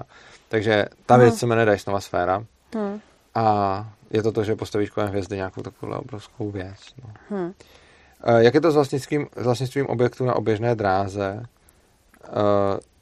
No ten, kdo ho tam vypustil, ho asi vlastní, bych řekl. No. Hmm. A tak. Mm. Jo, hele, vlastnictví pozemku na měsíci, to mi přijde už zajímavější. To, jakože nechci brát úplně jako samý vesmír. Jako Dysonovou sféru už jako opustíme, to, to bylo také jako docela to, ale vlastnictví pozemku na měsíci. Uh, v USA se to dá koupit. No, jako podle mě není legitimní nákup pozemku na měsíci, když tam nedojdu a ne, nepostavím si tam prostě něco, aspoň plot nebo prostě něco. Jako obecně, když, uh, obecně, když přijdu, jako to je podobně, jak říká Elon Musk, že až bude kolonizovat vesmír, tak se vykašle na státy a bude si tam dělat své pravidla, což se mi jako líbí. Ale oni bohužel ty státy k tomu asi budou nutit. A to možná zdrhne. Hmm. Každopádně prostě vlastnictví prostě pozemku na měsíci, na Marsu, kdekoliv. Prostě když tam přijdu a něco si tam zaberu, tak to podle mě můžu vlastnit. A je podle mě nesmysl to kupovat dopředu, dokud tam nejsem, protože to teď podle mě nikdo nevlastní. Jako, někdo se může prohlásit vlastníkem pozemků na měsíci. A mimochodem to někdo dělá. A jsou to nějaký jako podvody, že někdo jako prodá, že ti prodá prostě pozemek na měsíc a ty to jako koupíš. Jako, hmm. jenže jako za prvý nevím, jestli to někdo uzná, jako, jestli to státy fakt uzná, podle mě ne. A za druhý to nedává vůbec jako smysl, protože jako pozemek na měsíci podle mě vla, začnu vlastně tím, že tam přiletím a něco s tím pozemkem udělám. Postaví si zahrádku. Postavím si zahrádku, prostě postavím si tam nějakou prostě jako hmm. kukaň, jako kopuly prostě, hmm. ve který tam budu žít. tak prostě, když se tam něco takového postavím, tak tím to začnu vlastnit. A dokud to jenom koukám, tak to, Myslím, tak to nevlastním. část měsíce vlastně, vlastně astronauti, kteří tam přistáli a oťapkali si to tam. Tak jako to je přesně to, to, to je mimochodem dobrá hmm. otázka, eh, ne, ne kvůli těm astronautům, ale spíš, uh, spíš na to, že si to tam, že se to tam oťapkali obecně. To je pro mě jako, jako když projdu nějakým pozemkem, si ho začnu vlastnit. Podle mě ne. Hmm. Uh, je tam právě ta nutnost spojit to nějakým způsobem se svojí prací, takže prostě já to musím fakt homesteadovat. A myslím, že... Tak oni tam sbírali kamínky. Jo, ale myslím si, že to, že někam projdu a že, že někde seberu kámen, prostě není homesteading. Jako hmm, myslím si, že no, homesteading jasně. je... Ale jako samozřejmě tam neexistuje, jako hmm. tohle je přesně věc, kde je potřeba arbitra. Prostě žádný právo není algoritmický. Takový právo hmm. neexistuje. Ani NAP takový není, ale prostě NAP není algoritmický, takže neexistuje algoritmus, který by řekl, podle NAPu, teď jsem to homesteadoval, teď jsem to nehomesteadoval. Je, je potřeba nějaký rozhodce, který rozhodne, jestli to byl nebo nebyl jako legitimní homesteading ale prostě já si, jsem si skoro jistý, že prostě jako žádný jako příčetný soudce neřekne, že někde projít a sebrat si tam shooter je homesteading. Podle mě není. Ani zapíchnout si tam vlajku, podle mě není jako ještě úplně homesteading. Myslím, že na to, aby to byl homesteading, je potřeba tam jako něco začít dělat prostě. No. Hmm, hmm. Hmm. To samý v podstatě asi jako na mořích, že jo, že to jako, ty se taky obtížně homesteadují, pokud si tam člověk jako ne, nevytyčí nějaký prostor nebo nepostaví jaký ty plovoucí města, jak se teďka dokonce řeší. A no jasně, přesně tak, hmm. jako, že kdy, když, si někdo, když si někdo postaví plovoucí města a samozřejmě by si potom tam mohli i třeba postavit okolo toho nějaký, jako, jako nějaký území, kde by třeba měli jako nějaký výsostný vody, že by prostě tam třeba hmm. si mohli mít jako nějaký, jako, můžeš to převlastnit tím, že to začneš využívat. Nemusíš to využívat jako přímo tak, že prostě jenom že, že to tam přímo furt budeš. Jako. Ono využívat začneš i to, když tam máš u toho plovoucího města třeba molo, tak hmm. prostě prostor okolo toho mola, na který kotví ty lodě, prostě bude taky tvůj, protože ho využíváš, i když tam třeba ta loď zrovna nekotví. Jako, takže, hmm. Hmm. takže tak. No. Hmm. Tak. Tak, máš tam ještě nějaké otázky? Tam otázek, které bylo spousta, ale už je jich méně. Jo, já už mám dočerpaná témata. Máš dočerpaná témata. No tak v tom případě, hmm. To jsme dneska nějaký rychle hotový, jo. Jo, já vůbec nekolik Lidi, co byste řekli na to, že bychom pomalu blížili stream ke konci? Případně, teď můžete mm, napsat nějaký dotazy, případně nám můžete ještě volat, protože eh, tam bylo dřív tolik dotazů, že se mi nestíhal vůbec, že se mi nestíhal hmm. vůbec zpracovávat. Teď jsme se dostali k tomu, že jsme, že jsme vymluvili takový ty nějaký, nějaký věci. Jo, tady se někdo ptá, dobrý, Abe Nakamoto. Eh, jak je to tedy s dronem nad mým pozemkem? Do jaké výšky? Zase Eh, záleží na tom, eh, záleží na tom, jakým způsobem mm, budu brát ten homesteading, jak, jak velký prostor pozemku jako si nad sebou jako homesteaduju a homesteaduju si, jako to, to zase bude záviset na tom soudci. Ale rozhodně si jako nehomesteaduju celý ten pozemek až jako do vesmíru hmm. nebo do nějakých jako kilometrů výšky. Prostě homesteaduju si to nějak jako, jako tohle jako Není to exaktní, protože právo prostě není algoritmický, ale prostě homesteaduju si nějaký jako rozumný kus okolo toho, co využívám a to, co je rozumný kus, rozhoduje nějaký arbitr prostě. Hmm. A na tohle to strašně moc lidí jako říkají, to přece takhle nejde, jako za prvý jde a za druhý to ani nejde jinak. I naše právo prostě spoustakrát má jako vždycky takový jako formulace typu jako přiměřené úsilí nebo v přiměřené hmm. míře a podobně. A když se podíváte prostě na normální zákonník jakýkoliv státu, tak je tam strašně často řečeno prostě něco o přiměřené míře nebo míře přiměřené okolnostem a tak podobně. Což je něco, co musí eh, jakoby posoudit vždycky ten soudce, protože prostě nikdo zatím nevymyslel, eh, jak prostě podle mě svět je moc komplexní na to, aby jsme mohli udělat algoritmický právo. Takže každý systém bude mít právo, který vyžaduje jako arbitra, tedy i ANCAP, a homesteading bude vyžadovat arbitra, tím pádem uh, arbitr řekne, jak velký kus kolem domu si člověk homesteaduje, bude to přiměřeně velký kus kolem domu, což bude určitě něco nad a, a, a tak, ale jako nebude to určitě jako do nějaký jako mega vejšky. To, že tam někdo může píchnout drona a může se koukat z nebe, je pravda bohužel, ale to jako se současnou technologií je s tím vůbec problém, protože existují armádní drony, které se prostě koukají z výšky jako třeba nějakého kilometru nebo nějaký takovýhle výšky jako dolů a toho drona tam nejde jako najít, což znamená, že můžeme mít drona, který sleduje docela dobře, jakože oni, oni to mají jako, jsou teda fakt drahý tyhle, ale jako můžou tam vyset. A tomu prostě jako to. Každopádně, když mi někdo jako vletí dronem jako před okno, jako na, já mám prostě pozemek, jako hmm. a někdo mi vletí domem prostě na zahradu před mý okno, tak jako tak to, tak to, tak to prostě jako sestřelit dron jako, jako v pohodě. Hmm. Ale když, když bude prostě někde na svém pozemku nebo někde nahoře nebo prostě někde, kde, kde to hmm. nikomu nepatří, tak, tak to asi to. Někdo říká, že na vesmírné objekty platí a bude platit námořní právo. Možná ano. Otázka stejně Jára Pecka, do jaké hloubky země vlastním svůj pozemek, no to je, to je to úplně samý, no. stejný. No. Jo. Do hloubky to bude stejně jako do vejšky, což znamená, že do hloubky určitě tak, aby to prostě, abych tam měl sklep, abych měl ještě pod sklepem nějaký místo, aby se mi to tam nepropadlo hlavně. Hmm a když někdo uh, mi to tam třeba podkope tunelem, tak ten tunel by musel být fakt jako hluboko pod tím, aby mě to, aby to no, prostě nějaký zrovna, zrovna, tak vzdušný prostor je trochu něco jiného, ale zrovna s tou hloubkou pozemku si myslím, že to je v podstatě stejný jako v dnešním právu, protože já mám za to, že až kopeš jakkoliv hluboko, tak se nedá říct, že někde začíná jako vlastnictví státu, nebo to, že jo, tam uh, Jo, to, no to nevím vlastně, jestli mají státy no, nějak. Takže to... já si myslím, že teďka nějaká hloubka pozemku že by se to asi tak, taky tak jako předpokládalo, že do nějaký jako rozumný míry, kterou potřebuješ. Je, je to možné, jako tak ono i dneska je strašně moc jako věcí braný prostě do nějaký rozumný no. míry, nebo tak. No. Potom je tady otázka, jestli Rozbart představil aspoň nějaký princip homesteadingu. No, princip homesteadingu hlavně ne, nepředstavil vůbec ani Rozbart. Rozbart ho jako používal, ale princip homesteadingu právě uh, představil ten John Locke, šo? A to je, to je ten princip, že smísím uh, jako nerostný suroviny se svou prací a tím je začnu vlastnit. Ono prostě obecně všechno, co na světě máme, jsou nerostné suroviny a jako cokoliv potřebujeme vyrobit, tak to, co se potřebuje jako výrobní surovina, je práce a nějaký přírodní zdroje.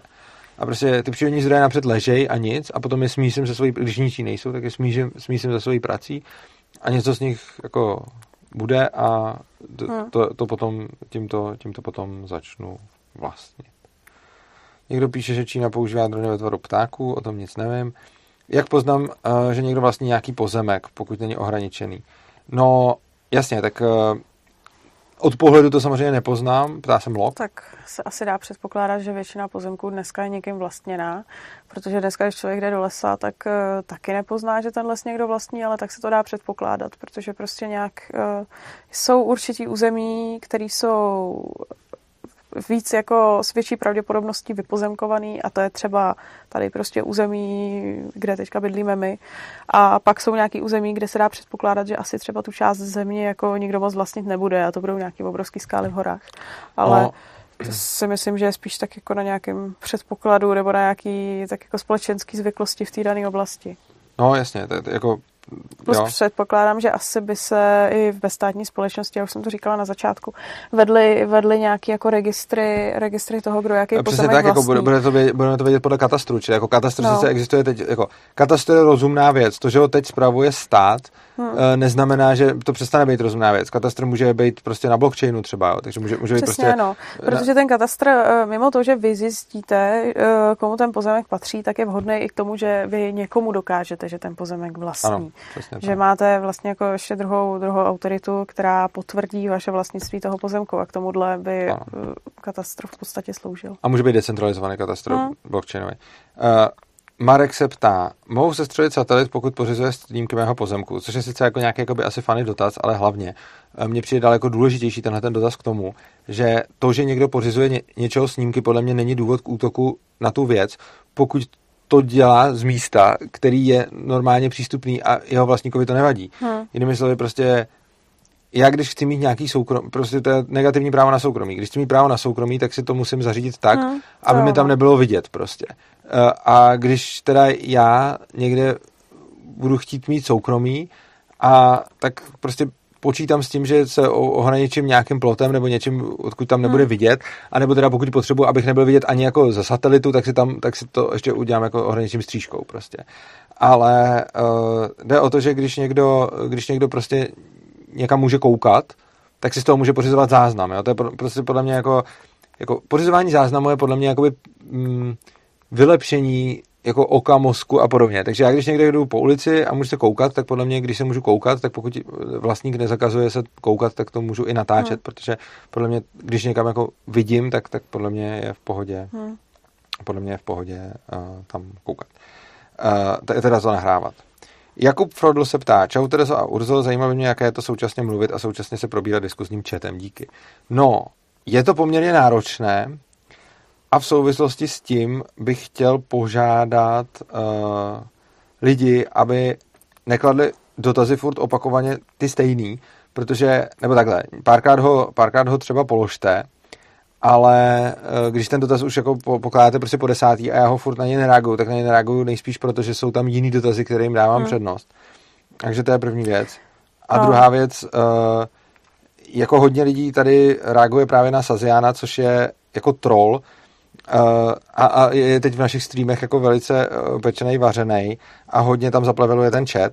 Uh, to byl nějaký autor ve stokách Svobodného přístavu, který tam před lety psal a psal tam docela dobře. A potom jsem mu nevydal článek a on se strašně naštval a urazil a všechno a od té doby začal trolit úplně všechny. A je zajímavé, že už roky tráví desítky a stovky hodin tím, že trolí ve stokách, že, že prostě nadává lidem, že, že chodí prostě pod všechny ty komentáře a všude to tam píše, tak bych vás chtěl když tak poprosit, eh, nekrmte ho, protože pak ten chat je pak ten chat je zaplavený, hmm. to platí obecně pro ty, pro ty i další streamy, prostě ho, prostě ho ignorujte. Pro mě je to podstatně jednodušší, protože Ursa se rád jako rozpovídá a za prvý hodně těch věcí už jsem stokrát slyšela. A, a za druhý, e, jako z, já zvládnu dělat dvě věci naraz, ale nesmí to být spojený s tím, že rychle na něco ještě budu jako reagovat. Takže jak zvládnu poslouchat Urzu a něco si tam pročítat, ale kdybych jako musela ještě do toho víc nějakou interakci, tak je to pro mě náročnější. Je to náročný docela. Hele, asi budeme mít budeme telefon. mít do, telefon, ale ještě než, nás, než budeme mít telefon, tak Hanna Vincourová, tu máme taky hmm? rádi.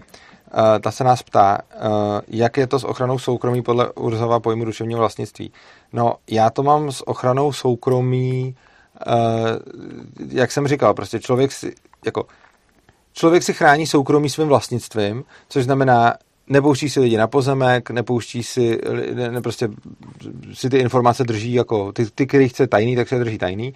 A samozřejmě jeho vlastnický práva chrání i jeho soukromí, což znamená, že nikdo nemá právo mu tam lézt na ten pozemek, nikdo nemá právo mu krást věci, nikdo nemá právo mu prostě šmejdit v hardisku, nikdo nemá právo mu prostě jako prolejzat jeho osobní zápisky, prostě protože jsou jeho, hmm. čili vlastnictví chrání soukromí. Ale nad to, co chrání jeho uh, vlastnictví, už je to pozitivní a nikoliv negativní právo, takže negativní právo na soukromí uh, spočívá v tom, že prostě ten člověk si své vlastnictví jako chrání a uh, jako sám, a pozitivní právo je, že ten člověk se ho nechrání a potom chce, aby ostatní to jeho soukromí respektovali, ačkoliv hmm. ta informace od něj jako prosákla ven, aniž někdo narušil jeho vlastnictví. Oproti tomu, když někdo naruší vlastnictví člověka a získá tím nějaké informace, tak to je uh, porušení i negativního uh, práva na soukromí. Uh, tak. Já tam uh, asi ten telefon můžeme. Ten telefon, přesně tak. Prosíme. Je zaplý. Je, je zaplý reprák. Ono, ono to nefunguje. Vypadá to, že reprák je zaplý a dokonce i by měl být propojený a spárovaný. Nedaří se. Aha, tak eh, já tady budu dál řešit chat a mezi tím poprosíme ještě to, když tak zkoušíte, omlouváme se tomu divákovi, co zavolal. Jsme fakt rádi, že nám zavolal, že nám zavolal třetí člověk, to je naprosto super ale bohužel ho tady ještě nemáme. Tak když tak poprosím režii o e, zkoušení toho Skype callu znova, e, případně já nevím takhle odsaď, čem je problém, ale možná nějaký připojení a znovu připojení repráčku, nebo podívat se, jestli je, jestli je vůbec v něm zaplý ten zvuk, jestli je tam přesměrovaný ten Skype. Halo, dobrý večer, ah, slyšíme se. Dobrý Aha, večer, slyšíme se. Dobrý večer.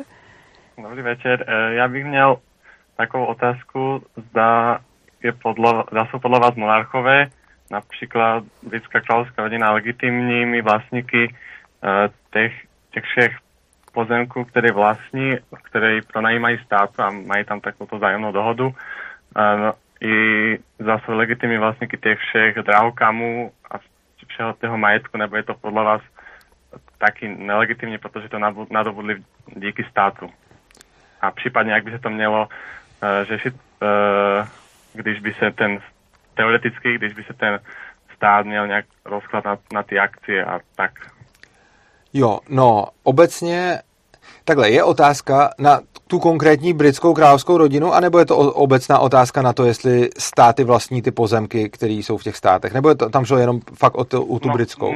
Mě jako zajímají ty monarchové, že, hmm. že zdali oni zdají, to je legitimně, když se to uh, ty, ty majetky, ty pozemky uh, dědí z vlastně z generace na generaci už. Jo, jo, už, už asi líp chápu no. směr té otázky. Uh, asi takhle. Uh, jde o to, že uh, jedna věc je, jestli je legitimní to dědění a to legitimní podle mě rozhodně je. Otázka je, jestli bylo legitimní to nabití a na to podle mě nejde odpovědět univerzálně, protože záleží na hmm. tom, hmm. jakým způsobem mm, ty pozemky vlastně získaly a co my o tom víme jako historicky. Což znamená, že prostě pokud uh, je ten monarcha nějaký jako obrovský dobyvatel, o kterém se ví, že to všechno získal ty pozemky tak, že prostě povraždil eh, všechny, tak asi není úplně legitimním vlastníkem těch pozemků. Na druhou stranu, pokud je to monarcha, který je to prostě už prastará rodina, která tam ty pozemky prostě měla a skupovala a, a tak dále, tak to spíš je legitimním vlastníkem pozemků a často to bude samozřejmě nějaká kombinace obého, že? Hmm. Takže potom jako by se muselo spíš pro každý pozemek do té míry, do který to jde, zjišťovat, což často vůbec nepůjde, což znamená, že tam, kde nevíme, to asi ponechat tomu majiteli, ale tam, kde jako docela víme, tak tam asi to no, legitimní není. No, ale... Já si trochu myslím, že do jisté jako historické doby, kterou asi taky zase každý bude cítit trochu jinak, je tohleto už jako nevyřešitelný. Protože jako tady máme tak strašně moc sporů, to, jako, to byly třeba jako církevní restituce, že, že jako stát vracel nějaký majetek, který církvím sebral eh, za socíku, ale ty církve taky k těm majetkům nepřišly jako úplně legitimně, co se týče nějakých vlastnických, vlastnických práv. A teď se tady jako můžeme dohadovat, kdo teda z nich je v právu, ale já si myslím, že prostě ještě bych jako chápala, že třeba do toho socialismu by se nějaký majetek jako vracel, ale myslím si, že nějakých, a to asi pro každého bude jiný, 100 let, 100 let a dál už prostě to je jako neřešitelný a asi už eh, to zůstane tomu vlastníkovi, který to má teď. S tím, že i z toho důvodu třeba, kdyby to šlo konkrétně o, o britskou rodinu, tak já bych je asi jako za legitimní vlastníky těch pozemků, který teďka obývají, považovala, protože už jako tam jsou dlouho a už bych jako neřešila, jestli k tomu nějak přišli před nějakýma stovkama let nebo ne. No, jako uh já si právě myslím, že, to ne, že ta hranice není univerzální a že strašně záleží o tom, jak, dlou, jak dobrý jsou zdroje. A taky ještě, jestli to je komu vracet, jo. Protože prostě, když má nějaký šlechtic pozemek, který získal tak, že prostě jeho předci tam vypálili vesnici, ale neexistuje už žádný potomek, tak i když víme, že je to nelegitimně drženo, tak my nemáme komu ten pozemek jako rozumně vrátit. Takže vracet podle mě má smysl to, co jako víme od koho a komu vrátit a máme k tomu nějaký, máme k tomu nějaký konkrétní záznam. Ale podle mě tohle se bude hrozně lišit, mm. o, jako, to se bude lišit jako případ od případu a podle mě nelze obecně říct, jestli monarchové a konkrétně třeba britský monarchové Uh, jestli vlastní nebo, nebo nevlastní ty pozemky, uh, protože záleží, který, jak, jak k ním přišli hmm. a tak podobně.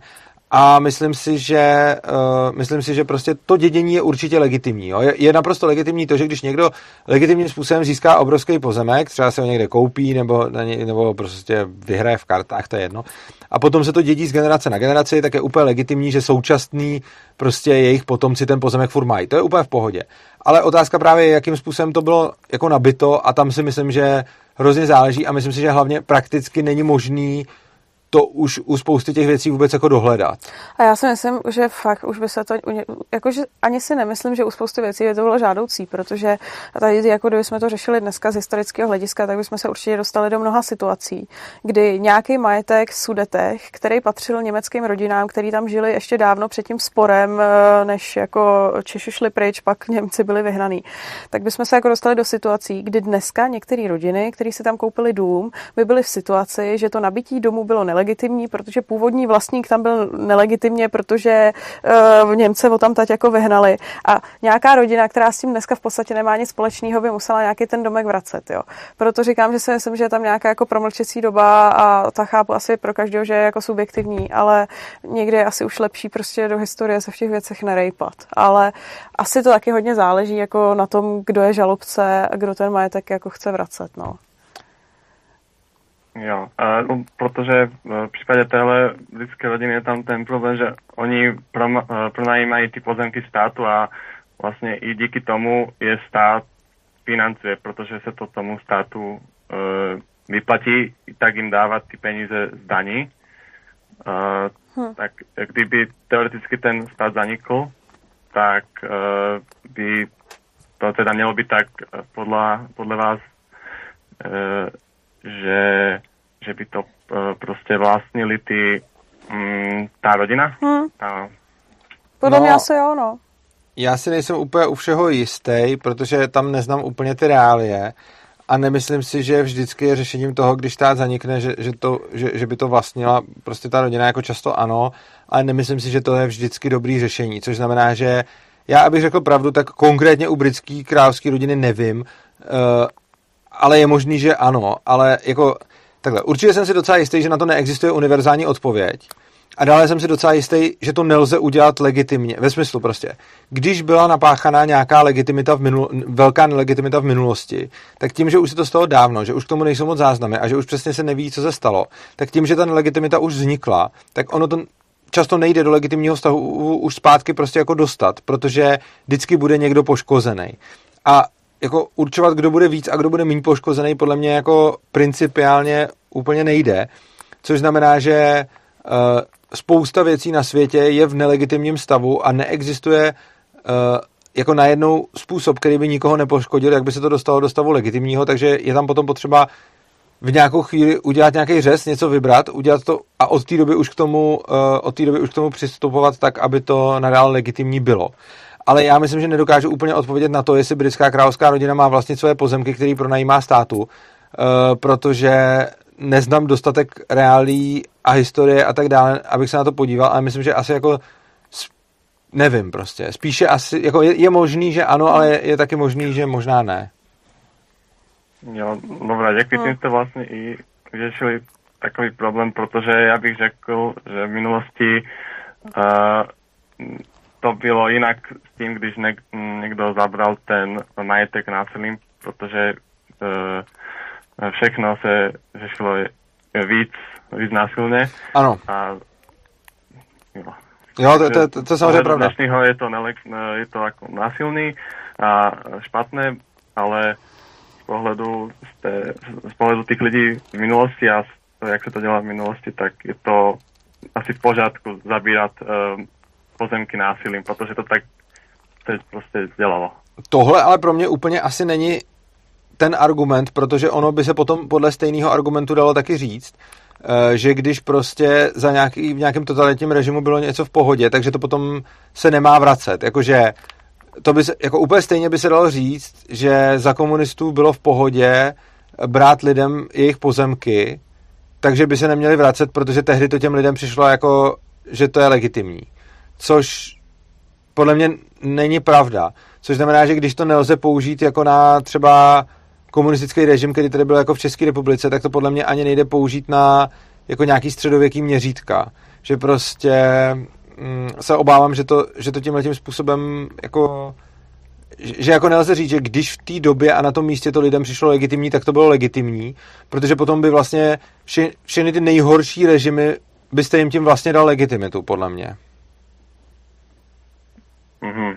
Jo, jo, chápu. Tak to, já jsem to spíš myslel tak, uh, Mm, že stejně jste uh, říkali, že už se ani neví ten původní um, majitel, uh, takže to nemá uh, uh, ani dobrý uh, řešení. Už, už, už uh, z, tohohle uh, důvodu řešit uh, to, jestli to byly, bylo tu dobu legitimní nebo ne.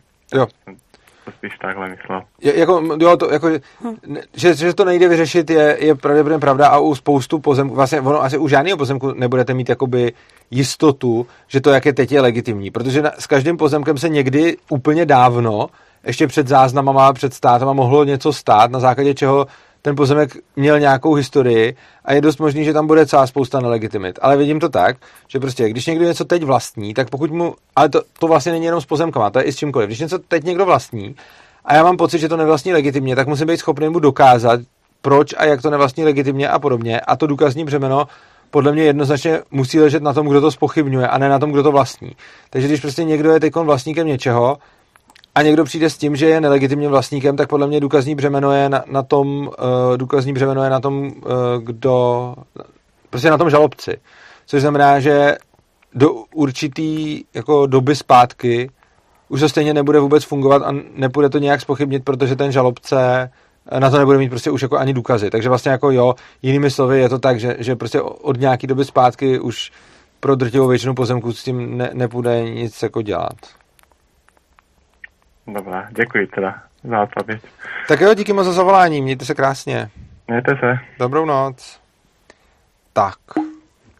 A my už se chýlíme pomalu ke konci. Můžeme tady vyhlásit ještě třeba poslední možnost zavolání, nebo my jsme měli tři zavolání, to je dobrý, to je hmm. rekord dneska. Můžete nám napsat o streamu, jak se vám líbil, můžete tady ještě vychrlit nějaký poslední, poslední otázky, uh, můžete nám ještě zkusit naposledy zavolat, jestli se to stihne. A, podle mě nejseš vidět za tím tabletem. Ano, a někdo se tady ptal, jestli seš paní Urzová, tak ano, tady toto je paní Urzová. A pak nám píše sklad Motik. Mm, já ještě ani nevím, co nám píše, ale píše hezký večer čumáčci, což je pěkný. Proč má smysl konstruovat jakýkoliv koncept NAVPu, když v ANCAPu stejně bude platit vždy to, co budou chtít lidé, a ne co bude předpokládat jakýkoliv koncept? No přesně pro to, co jsem tady vysvětloval, jako já jsem na tuto otázku už v podstatě odpovídal.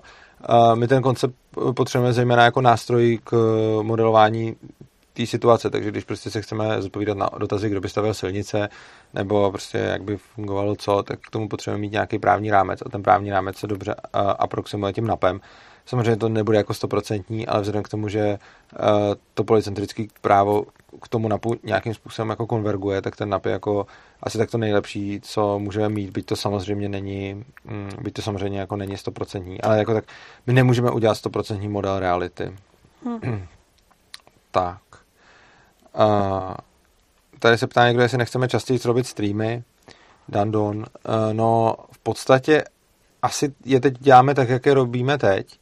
A ono jde o to, že prostě, aby to bylo zajímavé, aby tady byl dostatek lidí, aby tady byly dobrý témata, aby jsme to měli nějakým způsobem připravený. Protože ono, jako, ono, ten stream se tady zdá, že tady úplně jako nezávazně povídáme, což je do nějaký míry pravda a mě to hrozně baví, protože uh, strašně moc jako ta, ta osnova jako není, není určená ale jako nějaká hrubá kostratý osnovy určená je. Trochu. A ono prostě musíme si jako, jako vymýšlet, co, co těm lidem chceme říct a musíme se na to nějakým způsobem připravovat, děláme taky videa a tak. A myslím, že stream jednou měsíčně je tak akorát hmm. a zbylí budou, zbylí budou uh, A ono hodně často navrhujete, navrhujete nějaký témata třeba na videa, ale dost často to rozsahem není úplně na ten stream, protože já třeba dostanu občas nějaký téma, když mi napíšete a některý jsou úplně třeba, že by byly jako spíš na pětiminutovku a některé ty témata jsou tak jako, nevím, mým odhadem třeba jako na 30 minut a z toho prostě jako stream úplně nevyrobíme, takže ono vždycky na ten stream to chce nějaký univerzální téma, kde má nějakou jako myšlenku a z toho eh, jako vyvozujeme věci, které jako s tím souvisí, aby to bylo jaký košatý, no. Přesně tak, jako jsou témata, které jsou skvělé na video a jsou témata, které jsou skvělé mm. na mhm. stream a není to, není to to samé, jo? Jsou, jo. to, jsou to různé věci. Takže my prostě, některé témata jsou fakt super. Třeba tohleto vlastnictví je skvělý, protože k tomu je spousta otázek, které můžete říkat, ale potom, zejména když mám nějaký prostě krátký ekonomický video, tak to není vůbec vhodný mm. na stream. A pak jsou témata, které na stream prostě vhodný vůbec nejsou, jo. jo. Třeba... To jsou super témata na stream, kde hodně diskutujete, protože tam potom no. samozřejmě taky se o to nějak můžeme odpíchnout, že když máš nějakou teorii ekonomickou, tak o tom, jak se nedá moc diskutovat, tak to taky tak jako tom diskutovat, jenom to, to Ale spíš málo. Jako. A potom samozřejmě, uh, potom samozřejmě taky uh, to, uh, budeme dělat třeba video na sčítání lidu, a to, to, to bude přesně v březnu, že jo? Takže to budeme dělat v březnu, aby jsme měli aktuální téma, hmm. protože to se začne určitě řešit. Ale přesně sčítání lidu, to, to jsme se rozhodli, že nemá smysl o tom dělat stream, protože to téma se docela rychle vyčerpá. Hlavně, no. nebo ono není tak stručný, ono to téma bude i dlouhý, protože tam bude spoustu věcí, které budeme chtít říct, ale není to tak interaktivní. Hmm. Čili na ten stream se snažíme vybírat takový témata, které jsou interaktivní, ke kterým budou mít lidi spoustu, eh, který, ke kterým budou mít lidi spoustu otázek a který mají spoustu jako odboček. Oproti tomu sčítání lidů přesně není třeba dobrý téma na stream. Hmm. A mluvím tady o tom, protože jako obecně volba témat není úplně jednoduchá a tím pádem potom um, tím pádem potom Uh, hmm. Prostě to, to častěji dělat ani tak nechcem, protože si myslím, že by to bylo na úkor kvality. Přece jenom jako nemáme tady žádný tým jako lidí, kteří by nám to připravovali a vymýšleli a tak, což znamená... Plus samozřejmě, pokud máte nějaký téma na stream, tak to mi taky Ano, témata na stream posílete, jo, témata na všechno posílete Tereze. Eh, je to tereza.urzová.gmail. Uh, což, se mi týk, což se týká ještě další věci a to jsou, jo, tohle to je důležité, to není až tak technický okénko, ale prostě vůbec jako k naší tvorbě. Uh, hosty do studia. Uh, jsme momentálně zavalený a hlavně já návrhama hostů do studia. Uh, posílejte teda taky spíš Tereze než mě, takže hosty, hosty spíš, spíš Tereze, ale Uh, to mi spadne e-mail, protože mi stačí, že mi to chodí do zpráv, teda, jako na Messengeru. A mě to taky strašně chodí, ale to, co jo. chci říct je, hmm. strašně často mi pos, uh, posíláte návrhy na lidi, který neznám. Uh, těch návrhů dostávám jako několik denně. Uh, není v mých silách všechny ty lidi jakoby lustrovat. Uh, takže neberte to osobně, když mi pošlete prostě návrh na str- Některý ty návrhy mi pošlete, já toho člověka znám a řeknu si, jo, to je vlastně super. Ale snažte se mě nepřesvědčovat potom o tom, jakože když mi jako pošlete a já řeknu třeba neznám ho a vy mě teď začnete přesvědčovat, proč bych ho měl poslat, to dělá strašně moc lidí. A já prostě nemám často vůbec čas toho člověka jako projít a zjistit proč. Já vím, že byste tady hodně lidí chtěli vidět, ale často třeba říkáte za zeptání nic nedáš a podobně. Není to tak, Eh, má to spolu transakční náklady. Já za zeptání samotný dám sice málo, ale vyžaduje to čas, který musím jako věnovat tomu, abych vůbec prostudoval toho člověka a zjistil, jestli ho tady chci. Abych vymyslel nějaký téma, který s ním chci probírat. Abych zjistil, jestli to sem bude hodit. Potom ta komunikace s ním není úplně jako, že, že by to, jako musím mu vysvětlit, o co jde, musím s ním domluvit a tak dále. Takže prostě jako zvaní hostů není úplně jako, že takhle, což znamená, že prostě mm, ne, ne, není to tak snadný, jak by se mohlo zdát a není, nejsou tam hmm. tak nulový náklady, jak si řada z vás může myslet. Ale než řekneme další věci k tvorbě, tak ještě odpovím na jednu otázku, která je tady k tématu. Urzo, co si myslíš o restitucích majetku zabaveném komunistu a majetku v sudetech? Vidíš v tom rozdíl? No, uh, jako principiálně mi v tom zase takový rozdíl prostě nepřijde. Jako, přijde mi, že uh, jako komunisti zabavili majetek jako by mm, nelegitimně a co se týče no, sudet, tak mi přijde, že... Já v tom trochu jeden rozdíl vidím a to, že vyrovnávání církevního majetku je trochu něco jiného v tom, že eh, ten majetek spadal pod stát, eh, nebo no, ne úplně všechny církevní restituce teda. Ale, ale my nevíme myslím, o církevních restitucích. Nebo takhle, on ne, říká obecně majetku zabaveném komunisty a podle mě on nemluví jenom o církvi, on mluví o majetku, který vzali jako lidem. Uh, já vůbec nevím, proč, to, to, to není jsem, otázka na církev. A ty jsi teďka mluvil něco o, cír, o církvi? Ne, vůbec, já jsem mluvil o to, sudety a komunisty srovnává. Aha, jo. Dobře, nebo, no, nebo, jako, nebo klidně to řekni. Jenom ne, ne, tak to je jedno, tak to je mimo téma, v pohodě. Já jo, jsem myslela, že je něco jiného, když původně ten majetek vlastní stát a on se vrátí někomu. A ano, když ten majetek vlastně. vlastní soukromník jo. a musím má vracet někomu. Jo. No, jako majetek v sudetech mě prostě přišlo, jako já vím, že to je hrozný, že, jako, že, že mě za to všichni budou hejtit, ale prostě to, co potom jako po válce dělali Češi Němcům, bylo podle mě hrozný. A hlavně Beneš uh, je podle mě jako úplně šílená postava. Jako Beneš byl podle mě jako hrozný, pak byl zahořklej, potom uh, prostě jako vzdal se, vzdal se Hitlerovi, což jako mu spousta lidí vyčítá, já mu zase tak tohle to tolik nevyčítám, že se vzdal. Ale co mu teda potom vyčítám je to, že když potom neunes tu tíhu toho, že se vzdal, uh, tak si to potom vyběl na, na, na, na civilistech, že jo, jako po válce. Takže prostě to, co, to, co se tady dělo, jako já, já, s tím, já s tím nesouhlasím, no, ale bude jako hodně lidí mi samozřejmě jako za to hejtit, ale jako prostě v těch sudetech jako žila celá spousta Němců, tady někdo píše jako Robert Naus píše sudety nám ukradli v roce 38, já nemám žádný nám prostě, sudety nepatřily žádný nám, nepatřily ani mně, patřily těm rodinám, co tam žili, patřily ty konkrétní pozemky a myslím si, že měli zůstat těm majitelům těch pozemků, ať už to byli Němci nebo, ne, Němci nebo Češi. Já si prostě myslím, že jako, pová, jako ještě co dokážu pochopit je, že pokud teda je, je předválečná doba a teď je tam jako spousta nacistů a teď by to mohlo vést k tomu, a teď jako by se dali považovat jako součástí váleční mas, mašinérie eh, jako v tom smyslu, eh, že by jako mohl, mohly být součástí vlastně jako nějakého válečného plánu, tak jako tam bych to ještě dokázal jako nějak pochopit jako tuhle argumentaci, ale jako poválečný odsun sudeckých Němců, kteří tam žili už předtím, před válkou, je podle mě prostě prasárna. Jako. To, to, to, to podle mě není ničím moc omluvitelný. Prostě když tam ten člověk jako žil už jako předtím, pak byla teda válka a oni ho potom vyhostili na základě toho, že byl Němec, to mi nedává moc smysl. Co si o tom myslíš ty? No, s tou souhlasím. Jo. No, tak dobrá, tak se můžeme vrátit zase zpátky, eh, můžeme se vrátit zpátky uh, k tvorbě. Můžete nám psát samozřejmě témata na, na streamy i videa, co byste, co byste chtěli vidět. Hmm. A Jinak, uh, jinak obecně to... Jinak Já se teďka obávám, že když lidi budou psát mě uh, návrhy na streamy, tak uh, na mě spadne tato interakce, kdy já budu muset vysvětlovat, koho jo a koho ne. A no. já se omlouvám, ale já při své práci na to nemám kapacitu. Dobrá. Takže uh, je možný jako já nevím, lidi. jak ta mailová, mailová všem, ale ne, já teďka jako, nevím, jak jo. to bude vypadat, ale jestli Dobrá. mi budou chodit dva návrhy denně, tak já fakt bohužel nemám časovou kapacitu uh, na to, abych to, abych všem odpověděla a ještě jsme si vysvětlili, proč to třeba Dobře. nejde. Jo? Ano, to je, to je ta věc, o kterou já bych chtěl poprosit všechny, když hmm. už tady takhle jsme a řešíme tyhle věci. Já vás moc prosím, jsem hrozně rád za to, že mi cokoliv navrhujete, cokoliv prostě. Hosta, hmm. téma, co bych měl udělat, co bych měl napsat a podobně. Dokud je to o tom, že napíšete krátkou zprávu, ve který hmm. mi to navrhnete a já vám na to odpovím, díky za návrh promyslím a tímhle tím ta interakce skončí, tak to je boží. Uh, pomáhá mi to v práci, protože mě hmm. tím inspirujete, protože mě jo. spousta věcí nenapadne, protože mě spousta lidí nenapadne, jo. protože to, to, tohle to je super.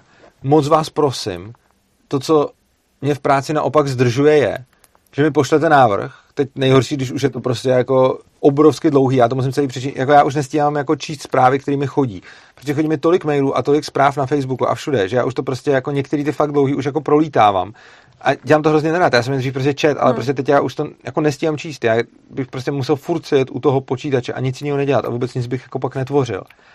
A to nejhorší, co potom je ještě horší, že je to dlouhá zpráva na začátku, když potom, co já třeba řeknu, že ne, nebo že uvidím, nebo Což já neříkám uvidím jako ne, já prostě to fakt rozlišuju. Někdy řeknu rovnou ne, někdy řeknu, že si to promyslím a že ten člověk mě začne nadále přesvědčovat. A teď je z toho kolikrát jako prostě jako čtvrthodinová nebo 20-minutová konverzace na téma, že mi někdo vysvětluje, proč bych měl něco udělat. Jít na nějakou sociální síť, založit si něco někde, založit si někde nějaký účet, to jsou nejlepší, jakože dítě je to jenom. Prostě všechny tyhle ty věci spolu nesou vysoký transakční náklady, protože jich je hodně. Protože máme účet na Twitteru, máme účet na Facebooku, máme účet na YouTube a všechno tohle to žere čas. A prostě když mi potom řeknete, založ si jenom ještě no, účet... Ne, nemáme. Jo, máme tu. Ne, ne, no, osobně, osobně, opravdu. No. A prostě všechno to žere nějakým způsobem čas. Hmm. A potom, když mi řeknete jenom udělej tohle a ono to stojí fakt třeba čtvrt hodinu nebo půl hodinu nebo takhle, tak ale ten problém je, že mi nepíšete sami a že třeba denně, když se čtu všechno, jakože co bych měl udělat, návrhy na vylepšení, návrhy na vylepšení grafiky, návrhy na hosty, návrhy na prostě témata, na všechno, tak prostě co bych měl udělat a co by bylo dobrý udělat, si myslím, že mi píše reálně třeba v průměru 10 lidí denně, někdy i mnohem víc. A prostě jak kdybych s každým z nich strávil jako 20 minut vypisováním o tom, jestli to udělat nebo neudělat a spíš vysvětlováním toho, proč to nechci udělat tak prostě strávím každý den jako přes tři hodiny jenom tím, že budu lidem vysvětlovat to, proč který jejich nápad realizuju a nerealizuju. A já prostě tenhle ten čas jako tomu nechci věnovat, protože je pro mě hrozně důležitý to, co tady děláme. A fakt vám děkuji za to, že mi pomáháte, protože mi strašně moc pomáháte. Pomáháte nám prostě tím, že nám jako zaprý, že nás finančně podporujete. Jo. To je strašně důležitý, to tady budeme znovu zmiňovat. Když o tom mluvíme, tak dole pod videem, pokud se vám stream líbí, pokud si to užíváte, tak tam najdete Litecoinovou, Bitcoinovou adresu, bankovní spojení adresu opristavu.urza.cz, kde vlastně mm, nás můžete podporovat pravidelně, to je pro nás asi nejlepší, i když dáte nízkou částku každý měsíc, tak my si to potom budeme moc dobře plánovat, budeme vědět, co si můžeme dovolit, co si můžeme kupovat, takže prostě fakt nás podporujete hodně. Děláte nám strašně, děláte pro nás hrozně moc věcí, prostě máme spoustu dobrovolníků, navrhujete nám strašně dobrý nápady, prostě celá spousta nápadů, které tady jsou a věcí, které jsem udělal. Pramení právě od vás, já jsem spoustu z toho nevymyslel já spoustu z toho prostě, uh, spoustu z toho vím od vás. A je to jako super. A fakt mi to jako hodně pomáhá, když mi prostě píšete ty věci. Já jsem z toho rád.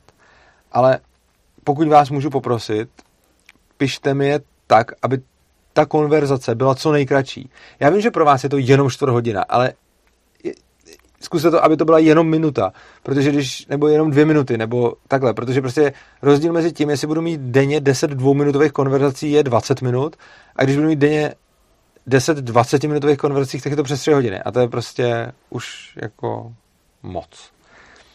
Takže já, ale já, já jsem za to fakt vděčný a fakt vám děkuju, jenom prostě doufám, eh, že, že to, jako tohleto sdělení, že je jakoby jasný a že to, že to všichni chápou. Tak. Uh, hele, tady ještě otázka k tématu, a to je dobrá. Abe Nakamoto. Hacker se nabourá někomu do inteligentního robota a pomocí něj někoho zabije. Kdo ponese vinu, vlastník nebo hacker? Měl si vlastník zabezpečit. Já myslím, že vinu ponese hacker, protože hacker porušil nap vlastníka tím, že se mu hrabal v robotovi. Protože robot je fyzickým vlastnictvím toho eh, vlastníka. Hacker s tím vlastníkem, s tím vlastnictvím nakládal a uh, s tím vlastníkem nakládal a potom v důsledku toho došlo k umrtí. Je to podobná otázka jako třeba když někdo někomu ukradne nůž a někoho s ním zabije, nese vinu vlastník nože nebo vrah. Nese vinu vrah, protože uh, ten uh, protože ten, ne, jakože vlastník si neměl povinnost dát nůž, ale vrah mu prostě porušil jeho nápad potom to. I když ta otázka je trošku jiná, ale, ale jako je to podobný. No. Protože tady je ten inteligentní, tady je ten inteligentní robot. Tak. A tím už asi se dostáváme skutečně ke konci, že to zabalíme. Takže znovu připomínám konferenci 22. května. A všichni se tam dostavte. Další otázka tady byla, jestli už je téma dalšího streamu. To je zajímavá otázka, protože už je i vypsaný další stream. Nejenom, že je téma, ale když se podíváte na kanál Svobodného přístavu, youtube.com lomeno kanál Svobodného přístavu, tak tam najdete normálně uh, další stream. Uh, tam uvidíte i jeho téma. Uh, je to o cenzuře a svobodě slova a bude to i o sociálních sítích a tak dále. To je teď docela jako horký téma a a tak, takže uh, já vlastně jsem jako rád za to, když se tam na ten stream můžete rovnou přihlásit, jo, to, to, to udělejte. Navíc ve fóru Svobodného přístavu je na to taky, taky reklama. Navíc na tom Facebooku, jo, snažíme se být decentralizovaný, to děláme kvůli těm sociálním sítím, že by nás mohli kdekoliv zablokovat, jako na YouTube, na Facebooku a tak. A když nás budete sledovat na jednom kanále, tak o nás můžete přijít a my o vás taky. To, co můžete udělat a čím tomu zabráníte, je, že nás budete sledovat na všech těch kanálech. Takže pokud máte třeba Facebook, tak běžte dát like Svobodnému přístavu a tím se vám tam bude ukazovat, co děláme. V událostech hmm. Svobodného přístavu uvidíte všechny ty naše akce, uvidíte tam nejenom konference, uvidíte tam i přednášky, uvidíte tam i právě ty, uvidíte tam i ten stream a všechno na tom YouTube, všechny videa všechny. Když budete ve fóru Svobodného přístavu, tak tam taky prostě všechno to tam, jako všechny ty důležité věci tam dáváme, takže zase ve fóru Svobodného přístavu je už zase link na další stream. Hmm. A všechno to děláme tak, aby to pro vás bylo komfortní v tom smyslu, že ty streamy vyhlašujeme jako dopředu, abyste se na ně mohli zapsat. Ten YouTube umožňuje, že tam dáte nastavit upozornění a tím pádem ten, tím pádem ten uh, stream jako nějakým způsobem uvidíte a bude vám to dávat nějaké notifikace a prostě když si to čeknete na Facebooku a na YouTube, tak už to nepřijdete. A všechno se to vždycky vypisuje strašně dlouho dopředu, abyste právě se na to mohli připravit, abyste věděli, co bude, abyste se na to mohli, abyste se na to mohli prostě přihlásit. Já vám moc děkuji za pozornost. Strašně moc vám děkuji za to, že vás tady bylo tolik. Bylo tady přes 200 lidí, jakože to, tam to bude mít určitě nějakou 15 stovku, třeba ale přes 200 jich koukal naraz, to je, to je moc pěkný. A pak se na to určitě kouknou ještě další lidi ex post. Uh, moc vám děkuji, že jste to vydrželi, tyjo, skoro tři hodiny, to je, hmm. to je hm. fakt hustý. A děkuji taky reži, že to tady vydržela tři hodiny. A budeme už, budeme už pomalu končit. A ještě krom té finanční podpory, kterou už jsem říkal o přístavu Urza.cz mm, a o toho všeho, co jsme vás tady prosili, vlastně ten konec byl takový jako, ten konec byl takový technicky organizační. Uh, tak pokud nemáte třeba peníze nebo nám je nechcete posílat, tak můžete udělat jinou věc, kterou nás podpoříte. Fakt jako vás to nebude stát moc času. Když tady dole nás dáte odebírat, jo, tak nás to fakt bude motivovat. Mně se líbí, jak nám rostou odběratelé a fakt se mi líp tvoří, když máme těch, když máme těch odběratelů, když máme těch odběratelů víc. Takže prostě, jestli mi chcete udělat radost, jestli nás chcete prostě pospořit, tak nás odebírejte. A co hlavně můžete udělat pro šíření myšlenek zase, dáte tomu pár vteřin prostě, nebo pár minut, že vezmete tohleto video a naposíláte ho lidem, kteří si myslíte, že by o to mohli mít zájem. I když tohleto video zrovna asi není úplně tak jako pro nějaké lidi, kteří Ankap neznají, to jsou spíš lepší ty videa, co děláme, ty streamy jsou spíš jako pocket s váma, což mě, eh, což mě, jako, eh, což mě hrozně baví. Eh, je tady ještě otázka, jestli ukážeme někdy režii, ptá se Jan Procecký a ptá se Walter. Hele, režii uvidíte na konferenci. Uh, vlastně uh, my totiž máme tým lidí, kteří s náma, uh, který s náma pracují a tenhle ten tým je velice podobný i v režii a tenhle ten tým je uh, velice podobný všude možně, takže uh, když přijdete na konferenci, tak tam režii potkáte hned na začátku, uh, vám tam, vás tam uvedou, uh, dají vám tam program a podobně. Cože? Nechci ukázat režii. Tak jako můžeme dneska ukázat režii. Chci zavávat? Nechceš, nechce ne, zavávat, nechce, tak ne. nechce. Tak režie nechce, ale když přijete na konferenci, tak tam, když přijete na konferenci, uh, tak Ano, a režie taky hraje se mnou dračí doupě, jak to ví, no to je jedno. Uh, prostě, když při... No, to je jedno. Když, když prostě přijete na konferenci, tak, uh, tak tam budou. Hmm. Tak jo. Tak to by bylo pro dnešek všechno už opravdu. Mějte se krásně a užijte si života.